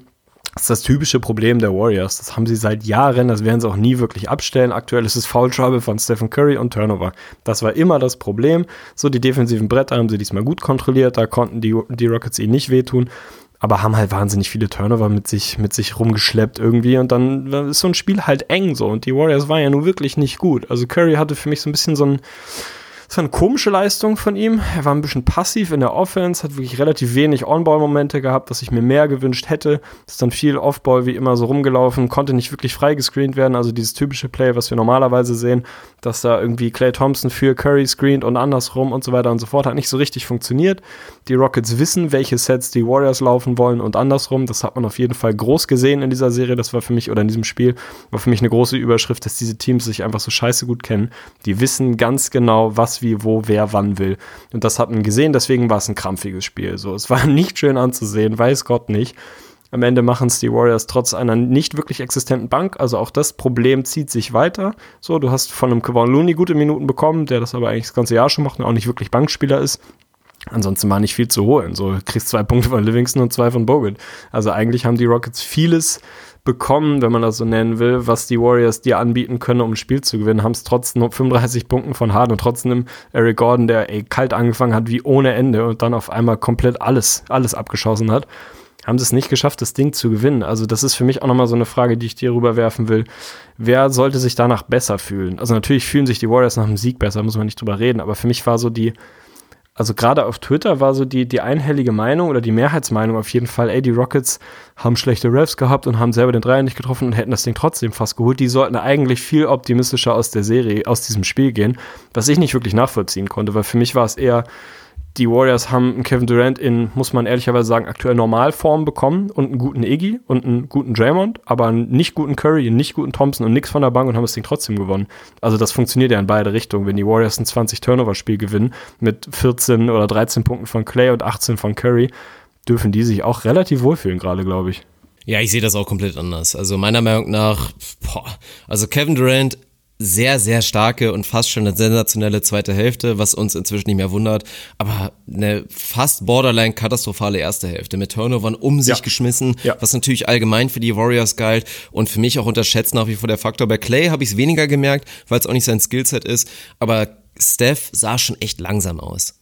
Also gerade diese Momente, wo du, wo er wirklich nochmal dieses extra Play macht und nicht nur freigespielt wird, sondern einfach rein aus seinen technischen Fähigkeiten sich den Wurf kreiert und ihn dann hochprozentig reinnagelt. Das sind die Elemente, die ich in dem Spiel nicht zugetraut habe, so wie ich ihn physisch wahrgenommen habe. Also da habe ich ihn wirklich als vielleicht 70-prozentig fit wahrgenommen. Und wenn du mir da erzählst, dass er in den nächsten Spielen und gerade wenn sich das Ganze dann auch wieder ja, noch weiter nach hinten verlagert, rein kalendermäßig, dass er da wieder fitter ist, dann sehe ich da schon sehr, sehr viel Luft nach oben. Aber ich kann es verstehen, natürlich aus Rockets Sicht, weil wir mal Draymond gesprochen, wir haben ja, Iguodala 6 von 7 und so weiter. Also das ist, ist, ist so ein bisschen der Punkt, aber ich mache mir da mach mir da tatsächlich weniger Sorgen. Und ich will noch eine interessante Sache einsprechen. Am Ende des Spiels für mich ein unterschätzter Schlüssel zum Sieg und auch eigentlich viel zu wenig drüber gesprochen. James Harden geht mir noch 40 Sekunden zu spielen zieht das End One gegen Clay Thompson geht an die Linie. Vor dem Freiwurf nee, nee, kommt rein. Ja so. James Harden kann das Ding auf zwei reinbringen was, wofür entscheidet sich, ja, entscheidet sich der Coach der Rockets, entscheidet sich dafür Mike D'Antoni, entscheidet sich dafür Nene, für Iman Shumpert reinzubringen, für den Offensivrebound. James Harden ist ein Karriere 86-prozentiger Freiwurfschütze, lass mich lügen, keine Ahnung, aktuell wahrscheinlich so 85, 86, wird das Ding reinnageln. Für den 15-prozentigen Fall, dass er ihn nicht reinmacht, wie hoch ist die Wahrscheinlichkeit, dass Nene den Offensivrebound holen wird? Wovon reden wir da? Ich bin kein Mathematiker, aber von 1 10, Max. von 0, ja. Also insgesamt, wenn du beide Wahrscheinlichkeiten zusammenrechnest, dass er den Offensivrebound holen kann, so. Aber was passiert? James Harden macht das Ding natürlich rein. Die Warriors haben ein Timeout, aber 200 IQ. Entweder entscheiden sich bewusst dagegen oder ist einfach passiert und wir reden jetzt im Nachhinein drüber. Lassen das Play einfach laufen. Was passiert? Steph Curry holt sich den Switch gegen Nene, nimmt ihn komplett auseinander, switcht ihm den Dreier in die Fresse und das ist für mich der Faktor letztendlich, ja, also das ist das entscheidende Play. Einfach ein Riesenfehler ein Fehler, ein Coaching-Fehler, ein, ein Personalienfehler und für mich, also wir reden alle über die Refs, aber lass doch lieber über sowas reden. Ich habe es auch gar nicht verstanden, ehrlicherweise. Also es gibt genau ein Szenario, in dem ich diesen Wechsel verstehen kann, wenn du Harden sagst, bitte verwirf das Ding mit Absicht, was in der Situation relativ wenig Sinn gemacht ist, hat. Dann wechsel genau, meinetwegen Natürlich, nee, klar, klar, wenn du einen scheiß Freiwerfer an der Linie stehen hast. Aber so, ey, du hast einen der besten Freiwürfer, äh, Freiwerfer der Basketballgeschichte an der Linie stehen welchen Wert bringt Nene aktuell oder überhaupt in seinem Leben defensiv? Sorry, gar keinen. Einfach null. Minus ist ein Negativfaktor am defensiven Ende. Du bringst den, Harden trifft natürlich den Freiwurf. Was passiert? Genau das, was du ansprichst. Die Warriors sind klug genug, das zu erkennen. Das ist was, was unterschätzt ist bei den Warriors. Neben aller individueller Qualität, dieses Lesen von Mismatches, da sind sie einfach sehr, sehr gut drin. Was machen sie? Natürlich isolieren sie Nene gegen Stephen Curry. Es gibt eine geile Kameraperspektive, die so aus den Stands ge äh, gefilmt gefilmt ist, wo du KD siehst, der das sofort signalisiert, der wirklich komplett brandheiß war, der ungefähr die letzten acht Possessions in Folge bekommen hat, jeden Wurf genommen hat, den er wollte, weil das einfach nicht zu verteidigen war in dem Moment. Der rafft das sofort, signalisiert allen Mitspielern, verpisst euch, haut ab, ab in die Ecken, wir isolieren das Ding. Steph macht das Ding schon. Und nee, nee, ist halt nicht Kevin Love und Steph Curry ist, äh, äh, Currys Knöchel ist vielleicht doch nicht so doll verletzt wie 2016. Das reicht dann halt. Er kriegt einen offenen Look. Das gehört dann auch zu einem Curry, dass er in einer Off-Night, auch in einer Off-Shooting-Night, das Ding dann halt reinnagelt und im Prinzip den, den Dagger trifft, auch wenn die, die Warriors danach mal wieder Scheiße Boah, bauen, ey, namentlich Kevin Durant. Brainstorm Turnover von Durant. Die müssen absolut. sich jetzt auch wirklich mal zusammenreißen. Ja, absolut, absolut. Das ist was. Es gibt genau zwei. Also für mich gibt es die Rockets sind ein Riesenteam und die sind für mich auch immer noch unterbewertet, auch in ihrer Tiefe unterbewertet. Die haben da schon noch ein paar Jungs, die du reinwerfen kannst, die mir einfach gut gefallen, die Qualitätsjungs sind. Offensiv ist Nene einfach ein guter Basketballer. Müssen wir nicht drum rumreden. Das ist ein Qualitätsjunge, wenn du ihn offensiv nutzen kannst. So, die Warriors haben zwei riesen Probleme oder drei, wenn du die Bank mitzählst, da werden sie nichts mehr dran ändern können. Die ist einfach dünn. Spätestens seit der Boogie-Verletzung ist da einfach sehr, sehr, sehr wenig Qualität hinten raus. Ist wie es ist. Die müssen Steph Currys Foul-Problem in den Griff bekommen. Das war schon in der ersten Runde ein Problem. Das ist immer und immer und immer wieder Thema. Er neigt einfach aktuell sehr zum Reachen. Und ehrlicherweise hätte auch der ausfallen können in diesem Spiel das ist einfach gerade ein Problem. Das ist ein Disziplinproblem, eins, was er irgendwie selber klären muss. Da kannst du auch nicht viel dran machen. Die müssen ihre verdammten Turnover in den Griff bekommen. Also gerade bei KD, ey, der war wirklich Mitte zweites Viertel, dachte ich, um Gottes Willen, was wird denn das heute bitte? Das war so eine Katastrophe von ihm. Hat mich aber sehr ehrlicherweise an das letzte, an das letzte erinnert. Da lief es ähnlich. Da hatte er Riesenprobleme damit, dass er viel von kleineren Jungs verteidigt wurde und er einfach zu hohes Dribbling hatte. So, da haben sie immer wieder ihre Hände reinbekommen. Da hatten Chris Paul seine Hände reinbekommen. Da kriegen die kleineren Jungs der Rockets, haben da relativ häufig einfach einen Finger drin gehabt, haben ihm aus seinen Rhythmus gebaut, haben Turnover forciert. Das hat er zweite Halbzeit erkannt. Das war auch im letzten Jahr so. Es war ein einfaches Adjustment, einfach ein bisschen nicht so sehr die, die unterhalb der Hüfte Dribblings, einfach ein bisschen sauberer zu laufen, da ein bisschen mehr darauf zu achten, dass du dir da nicht den Turnover irgendwie ans Bein bindest. Den Turnover ans Bein bindest, das ist die dümmste Formulierung ever, aber dass du eben nicht den Turnover provozierst, sondern dass du da ein bisschen, ein bisschen cleverer bist und das ein bisschen besser erkennst und ein bisschen dich darauf einstellst. Das hat er in der zweiten Halbzeit gemacht. Das ist für mich auch ein bisschen Greatness, dass du es halt dann einfach raffst und dich da ein bisschen umstellst. Und dann, um darauf zurückzukommen, ist es für mich am Ende eine, eine Serie, die auch mal wieder von Mismatches dominiert werden wird, wenn es hart auf hart kommt. Und das ist nun mal das, was, was mich dann dazu bringt, dass ich glaube, dass die Warriors die Serie gewinnen werden, weil sie dieses ultimative wandelnde Mismatch Kevin Durant haben. Und wir haben es spät hinten raus gesehen. Es gibt, wenn man mal ehrlich ist, im Rockets-Roster einen Spieler, der ihm das Leben schwer machen kann. Und das ist PJ Tucker. So, der ist zwar viel kleiner, aber das ist einfach ein ekelhafter, widerlicher, geiler, mieser Motherfucker und verdammt geiler Verteidiger der kann ihm das Leben schwer machen. Der hat Foulprobleme gehabt zwischendurch. Selbst wenn der auf dem Court ist, dann braucht es halt einen Switch. Das braucht einen Screen und einen Switch und danach hast du jedes Mal ein Mismatch. Sei es ein Chris Paul, sei es ein Eric Gordon oder ein sonst wer von mir ist niemand Schampert, der das vielleicht gar nicht so schlecht macht. Lirum Larum. Am Ende des Tages, wenn die Warriors es müssen, können sie in jeder offensiven Possession, wenn Kevin Durant auf dem Platz ist, ein Mismatch forcieren. Es ist nicht schön anzusehen, ehrlicherweise. Es ist auch nicht dieser frenetische Warriors-Basketball in der Prä-Kevin Durant-Ära, aber es ist nun mal verdammt effizient und du musst, das ist legitim, du musst es machen, du musst es nutzen, wenn du einen der besten Scorer aller Zeiten, einen der vielseitigsten aller Zeiten da hast, den keiner verteidigen kann auf der anderen Seite, ist das nicht schön, aber das ist das, was mich dann dazu bringt, dass ich glaube, dass sie da relativ oft hingehen werden, wenn es eng ist und dass dann im Normalfall, wenn KD weiter so performt, wie er es die letzten Jahre in den Playoffs nun mal macht, da werden sie das Ding auch gewinnen. Ja, bin ich, bin ich auch komplett von überzeugt. Also habe ich meine Gründe schon dargelegt. Ich kann mir vorstellen für Spiel 2, dass wir auch einen Capella sehen, der ein bisschen mehr im Spiel ist, dass wir auch einen Harden sehen, der vielleicht ein bisschen effizienter ist, aber dass wir dann trotzdem ein deutlicheres Spiel in Richtung der Warriors sehen. Dass sie das vielleicht mit 10, 15 gewinnen. Das ist einfach mal so. Und ja, also ich will das fast jetzt nicht komplett aufmachen. Aber man muss auch langsam mal dazu sagen und auch mit der ganzen Ref-Geschichte, du musst einfach mal wieder ganz objektiv auf die Statistiken eingehen und jetzt langsam mal wieder zu in Richtung James Harden gucken und sagen, ja, pff, boah Bruder, deine Averages, gerade von der Effizienz, sehen jetzt halt auch nicht mehr so geil aus. Und jeder hat Westbrook in die Kritik genommen, aber wenn du die mal vergleichst, hu, das ist relativ ähnlich. Zwar nicht vom True Shooting, weil Harden natürlich mehr Dreier nimmt und da noch ein bisschen was machen kann, aber ja, das, das, das reicht halt nicht. Das reicht nicht. Es reicht nicht. Wenn deine Identität ist, wir haben James Harden, der wird alles zerstören, dann ja, hat Playoff Harden bisher nicht bewiesen, dass er das wirklich auf der finalen Ebene wuppen kann. Und man blickt jetzt zu einem Chris Paul und sagt, boah, ja, Chris Paul muss mehr Verantwortung übernehmen. Ich spule jetzt schon wieder vor zu Chris Paul scored in den nächsten drei Spielen 30 ne, jeweils, aber ich traue es ihm einfach nicht mehr zu. Ich sehe es nicht mehr kommen, dass Chris Paul dir 30 Punkte im, oder dass er dir 25 Punkte im Durchschnitt über die nächsten vier Spiele geben kann. Ich glaube, dass die Rockets das brauchen würden. Ich glaube aber nicht mehr dran, dass er es liefern kann. Ja. Bin ich, bin ich total dabei. Also ich glaube, das ist auch zu kurz gegriffen und was für mich auch immer so ein bisschen, sagen wir mal, ein bisschen unterschätzt wird bei den Rockets, ist halt immer so dieses Jahr, die Rollenspieler müssen nur ihre Würfe treffen, so.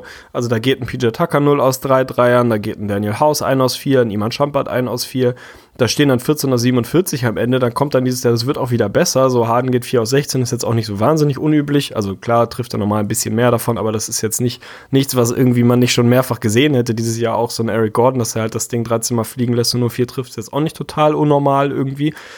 Es ist für mich halt auch ein bisschen Henne und Ei so. Wenn mein Spielsystem so aussieht, dass ich den Ball bekomme, alle wegisoliere, da stehe keine Ahnung, 16 Sekunden vor mich hin dribbel und Stepback 3 nehme. Oder wenn dieses Play nicht funktioniert, dann irgendwie den Ball durch die Gegend werfe und irgendwem da einen Dreier, einen Dreier schmeißen lässt. Oder wahlweise auch einen vernünftigen Look generiere für einen PJ Tucker, der in der Offense wahrscheinlich ungefähr drei Ballkontakte im kompletten Spiel hat, diesen Ball einfach nicht berührt hat im Normalfall. Das ist halt einfach ein Problem. Also ich kann diese Greatness von Harden mega anerkennen. Deswegen würde ich auch dieses, dass ich oder wir Harden-Hater sind, würde ich niemals gelten lassen. So kritisch auf jeden Fall. Finde ich den Rocket-Stil unerträglich anzugucken. Safe. Ich kann mir das nicht angucken. Es tut mir, es macht mir körperliche Schmerzen, diese Art Basketball anzugucken. Es ist aber völlig legitim, das zu machen und es hat dazu geführt, dass du trotzdem das zweitbeste Team, auch wenn du es vom Rekord nicht bist, aber das zweitbeste Team gerade im Westen bist. Alles voll in Ordnung. Ich finde es nicht schön anzusehen, aber mein Gott, das kann jeder irgendwie selber wissen ich würde mir trotzdem eine etwas kreativere, kreativere Offense wünschen. Von mir aus endet das trotzdem mit 40 Dreier-Attempts. Wenn Murray Ball dir das vorgibt, dass du der Meinung bist, das musst du machen, weil es effizient ist, dann mach es halt. Aber überleg dir doch einen anderen Weg. Also so, es muss doch nicht sein, hier ist der Ball, James. Wir parken jetzt in der Ecke, keine Ahnung. Ich mal irgendwie ein bisschen mit, mit Wachsmalkreide irgendwie den Fußboden an. Oder ansonsten flechte ich mir meinen Zopf neu und dann gucke ich mal, ob dein Stepback-Dreier fällt oder nicht. Sei doch mal ein bisschen kreativer, ey. Das ist, also, das kann doch, das Ergebnis kann doch ja, das gleiche ich weiß sein. nicht. Also Nimm ich, 40 ich bin Dreier. Oh, ich bin inzwischen so weit so. zu sagen, es, es gibt keinen anderen Weg. Weil Ich das glaube ist für das mich schon. jetzt auch nochmal der letzte Take und das will ich nochmal betonen. Für alle, die uns jetzt, wie gesagt, wieder Rockets Hate vorwerfen wollen. Ey, vergleich mal bitte das Talentlevel in beiden Kadern. So. Also bei den Rockets ist es einfach so. Leb und sterb mit der Mathematik. So. Und man muss auch James Harden in Schutz nehmen, man muss die Rockets in Schutz nehmen. Was die aus diesem Kader zaubern, ist großartig. So sollte ein Championship-Kader nicht aussehen. So, wir reden von einem Chris Paul, der ein super Heavy Max Spieler ist mit einem unfassbaren pro Jahr Vertrag. So, den hat er aktuell nicht mehr verdient. Ich meine, normalerweise würden wir über ein Rockets Team reden, so streich Chris Paul meinetwegen weg, tut ein bisschen weh, ersetzt ihn mit einem guten Verteidiger, ersetzt ihn meinetwegen mit Patrick Beverly, Comeback zu den, zu den Rockets. Und dann hol dir einen zweiten Max-Player ins Spiel und wir reden nur von zwei Max-Spielern und nicht von drei oder vier, wie bei den Warriors. Wir reden von zwei und stell dir jetzt mal Anthony Davis bei den Houston Rockets vor. Mit James Harden zusammen. Zack, wir haben eine offene Serie. Dann haben wir wirklich was, wo wir richtig, richtig schön drüber diskutieren müssen. Also ich finde, das vergisst man oft, weil die Rockets so gut sind, verhältnismäßig, wie wenig sie wirklich aus ihrem, aus ihrem Potenzial machen. Also ja, weiß ich nicht. Ich, bin voll dabei, dass das der sinnvolle Weg ist, dass Harden ja die meisten Shots nimmt, dass es einfach äh, Live and Die bei James Harden Ding ist. Aber auch das geht doch ein bisschen kreativer. Also nimm doch von mir aus 28 Würfe, nimm doch von mir aus auch 15 Dreier. Aber wenn das die einzige Offense ist, dann ist mein Take halt einfach nur, wunder dich nicht, was deine, dass deine Rollenspieler nicht konstant ihren Dreier treffen, wenn die im Normalfall in einer offensiven Possession Deko sind. So, das, also ich finde, das ist so ein bisschen, dann kann ich auch nicht erwarten, dass ein Daniel House auf einmal irgendwie 40% seiner Dreier trifft, wenn der im Normalfall den Ball nicht berührt am ganzen Tag. Wenn er nur verteidigt und vorne in der Ecke steht und James Harden beim Basketballspielen zuguckt. Klar, den Gegenbeweis müsste ich erstmal antreten, dass ein anderes System erfolgreicher ist. Das ist jetzt so auf dem Papier ein bisschen schwer. Aber ich wünsche mir einfach ein bisschen mehr Kreativität, ein bisschen mehr Abwechslung. Es kann ja von mir aus wirklich trotzdem zu 47 Three-Point-Attempts führen. Wenn das der Weg ist, den man gehen möchte, völlig in Ordnung. Aber dieses, also ich finde auch die 0 aus 8 am Anfang, da wird jetzt viel gesagt, so ja, äh, sie haben gute Looks bekommen ey, das sind für mich auch wirklich echt nur mit viel Fantasie richtig gute Looks so. Also klar, Eric Gordon ist halb frei, kriegt trotz, trotzdem Contest und steht noch 1,50 hinter der Dreierlinie. Natürlich ist das aus Erfahrung irgendwie trotzdem kein beschissener Look, aber ich glaube trotzdem, dass man mit der Gravity, die ein James Harden hat, dass man bessere Looks für auch die Rollenspieler, die jetzt nicht elitäre Rollenspieler oder mega Superstars in the making sind, dass man bessere Looks generieren kann als die, die die Rockets da bekommen glaube auch, dass die paar Shotclock-Violations, die sie da bekommen haben, nicht von irgendwoher kamen. Wenn du so spät in dein Set kommst und das dann am Ende so ein bisschen broken ist und du dann irgendwie nicht mehr wirklich weiter weißt, ein bisschen mehr Kreativität. Ich rede nicht davon, dass sie ihre DNA verändern sollen. Das ist schon richtig so, wie sie es machen. Das ist ja wahnsinnig erfolgreich und das liegt zu 99,5% an James Harden. Also gar nichts, gar nichts dran auszusetzen. Aber ich glaube, dass das als Lösung in so einer Serie nicht reicht. Dass das nicht reichen wird, wenn du einfach sagst, pass auf, das ist unser Weg wir nehmen 45 Dreier, davon nehmen Eric Gordon und James Harden die Hälfte oder zwei Drittel oder drei Viertel. Und wir gehen davon aus, dass genügend fallen, weil Mathematik, das wird schon irgendwie funktionieren. Ich glaube, dass das schlicht und einfach nicht reichen wird und dass du dir selber eine bessere Chance geben könntest, wenn du ohne dich komplett 180 Grad zu ändern, ein bisschen mehr Zeit in deine offensive Kreativität stecken würdest. So. Ja, wir sind uns einig, dass es nicht reichen wird. Also ich versuche mir gerade vorzustellen, wie so ein Set gelaufen wird, dass so ein James Harden so Clay Thompson ja, dass der sich nicht bewegen kann, ist schon klar. rennt und dann da off the dribble wie JJ Reddick das Ding reinnagelt. Sachen, die er mit Sicherheit auch könnte irgendwie, aber es ist nicht vorstellbar. Also ich weiß es nicht. Also eine Personalie, die gefehlt hat, ist, glaube ich, tatsächlich, äh, kommt jetzt natürlich von mir, ich bin ein Fan, aber Austin Rivers tatsächlich. Also bevor du jetzt die Minuten zu Daniel House, gerade auch Gerald Green gibst oder auch Iman Shumpert, glaube ich, dass ein Austin Rivers da ein Element bieten kann, was den Rockets hilft, nämlich auch gute Defense, weil Austin Rivers ist ein guter Verteidiger, giftiger halt, ne? Verteidiger, halt, aber ja, allgemein Ballhändler. Nicht unbedingt Shot Creation, aber allgemein jemand, dem du den Ball wirklich geben kannst. Im Gegensatz zu Daniel House oder zu Gerald Green oder auch noch am besten von den dreien Iman Shumpert. Aber ein Austin Rivers bringt dir da mehr Benefit offensiv und ist für mich defensiv, ja, nicht schlechter als ein Iman Shumpert und definitiv besser als, als jetzt zum Beispiel ein Jared Green, auch wenn er nur sieben Minuten gespielt hat, aber auch Shoutouts in sieben Minuten minus 16 waren, ne? Das sind so Sachen. Wenn du da jetzt vielleicht einen Austin Rivers reinschmeißt, ist vielleicht so ein kleines Puzzleteil, wie du die Lücke ein bisschen kleiner werden lassen kannst, aber ja. Ich hätte nicht ich gedacht, glaube dass nicht, ich das dass in meinem Leben mal sagen würde ich glaube auch, ach doch, ich hätte das, ich hätte schon älter. Dass ich mal sagen würde, Austin Rivers könnte definitiv ein großer Gewinn für die Rockets in dieser Serie sein, hätte ich vor zwei, drei Jahren nicht für möglich gehalten. Ja. Aber unterschreibe ich. glaube nicht, dass er den Unterschied macht, so. Aber dass es schon was ist, was nochmal einfach ein Body ist. Jemand, der, ja, nicht der Mega-Shot-Creator ist, aber schon jemand, der ein bisschen was anfangen kann und Playmaker und Ballhändler ist.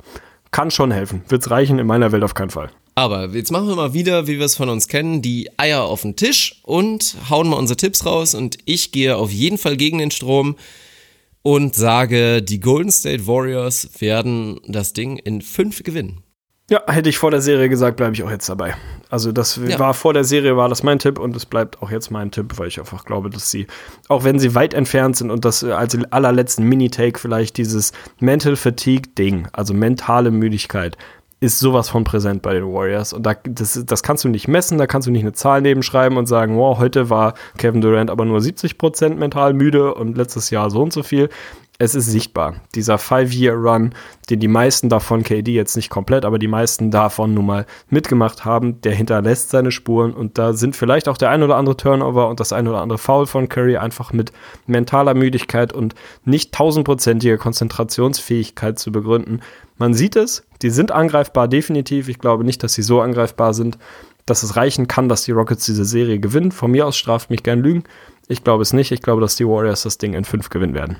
Ja, und dann wartet mal wieder eine interessante Offseason auf uns, weil, boah, die Rockets darf man auch nicht vergessen. Ich meine, die waren letztes Jahr knapp dran. Man kann sich auch in diesem Jahr einreden, dass sie knapp dran sind, aber sie werden es nicht schaffen. Und dann guckst du nicht auf einen Kader, wo du sagen kannst, wie manch andere Teams, ey, wir werden einfach ein bisschen besser und dann klappt's. Nee, wir reden dann über einen Kader, fuck man, da musst du wieder verdammt kreativ werden, um den irgendwie besser zu machen. Weil für mich kann man einen Case machen, dass die Rockets eigentlich schon das Maximum wirklich rausgeholt haben. Deswegen redet man ja auch immer über Executive of the Year Daryl Morey, was der da gezaubert hat aus diesem Kader. So. Chris Paul wird 2021, 2022 44 Millionen verdienen. Ja, Schaboklack. Punkt. So.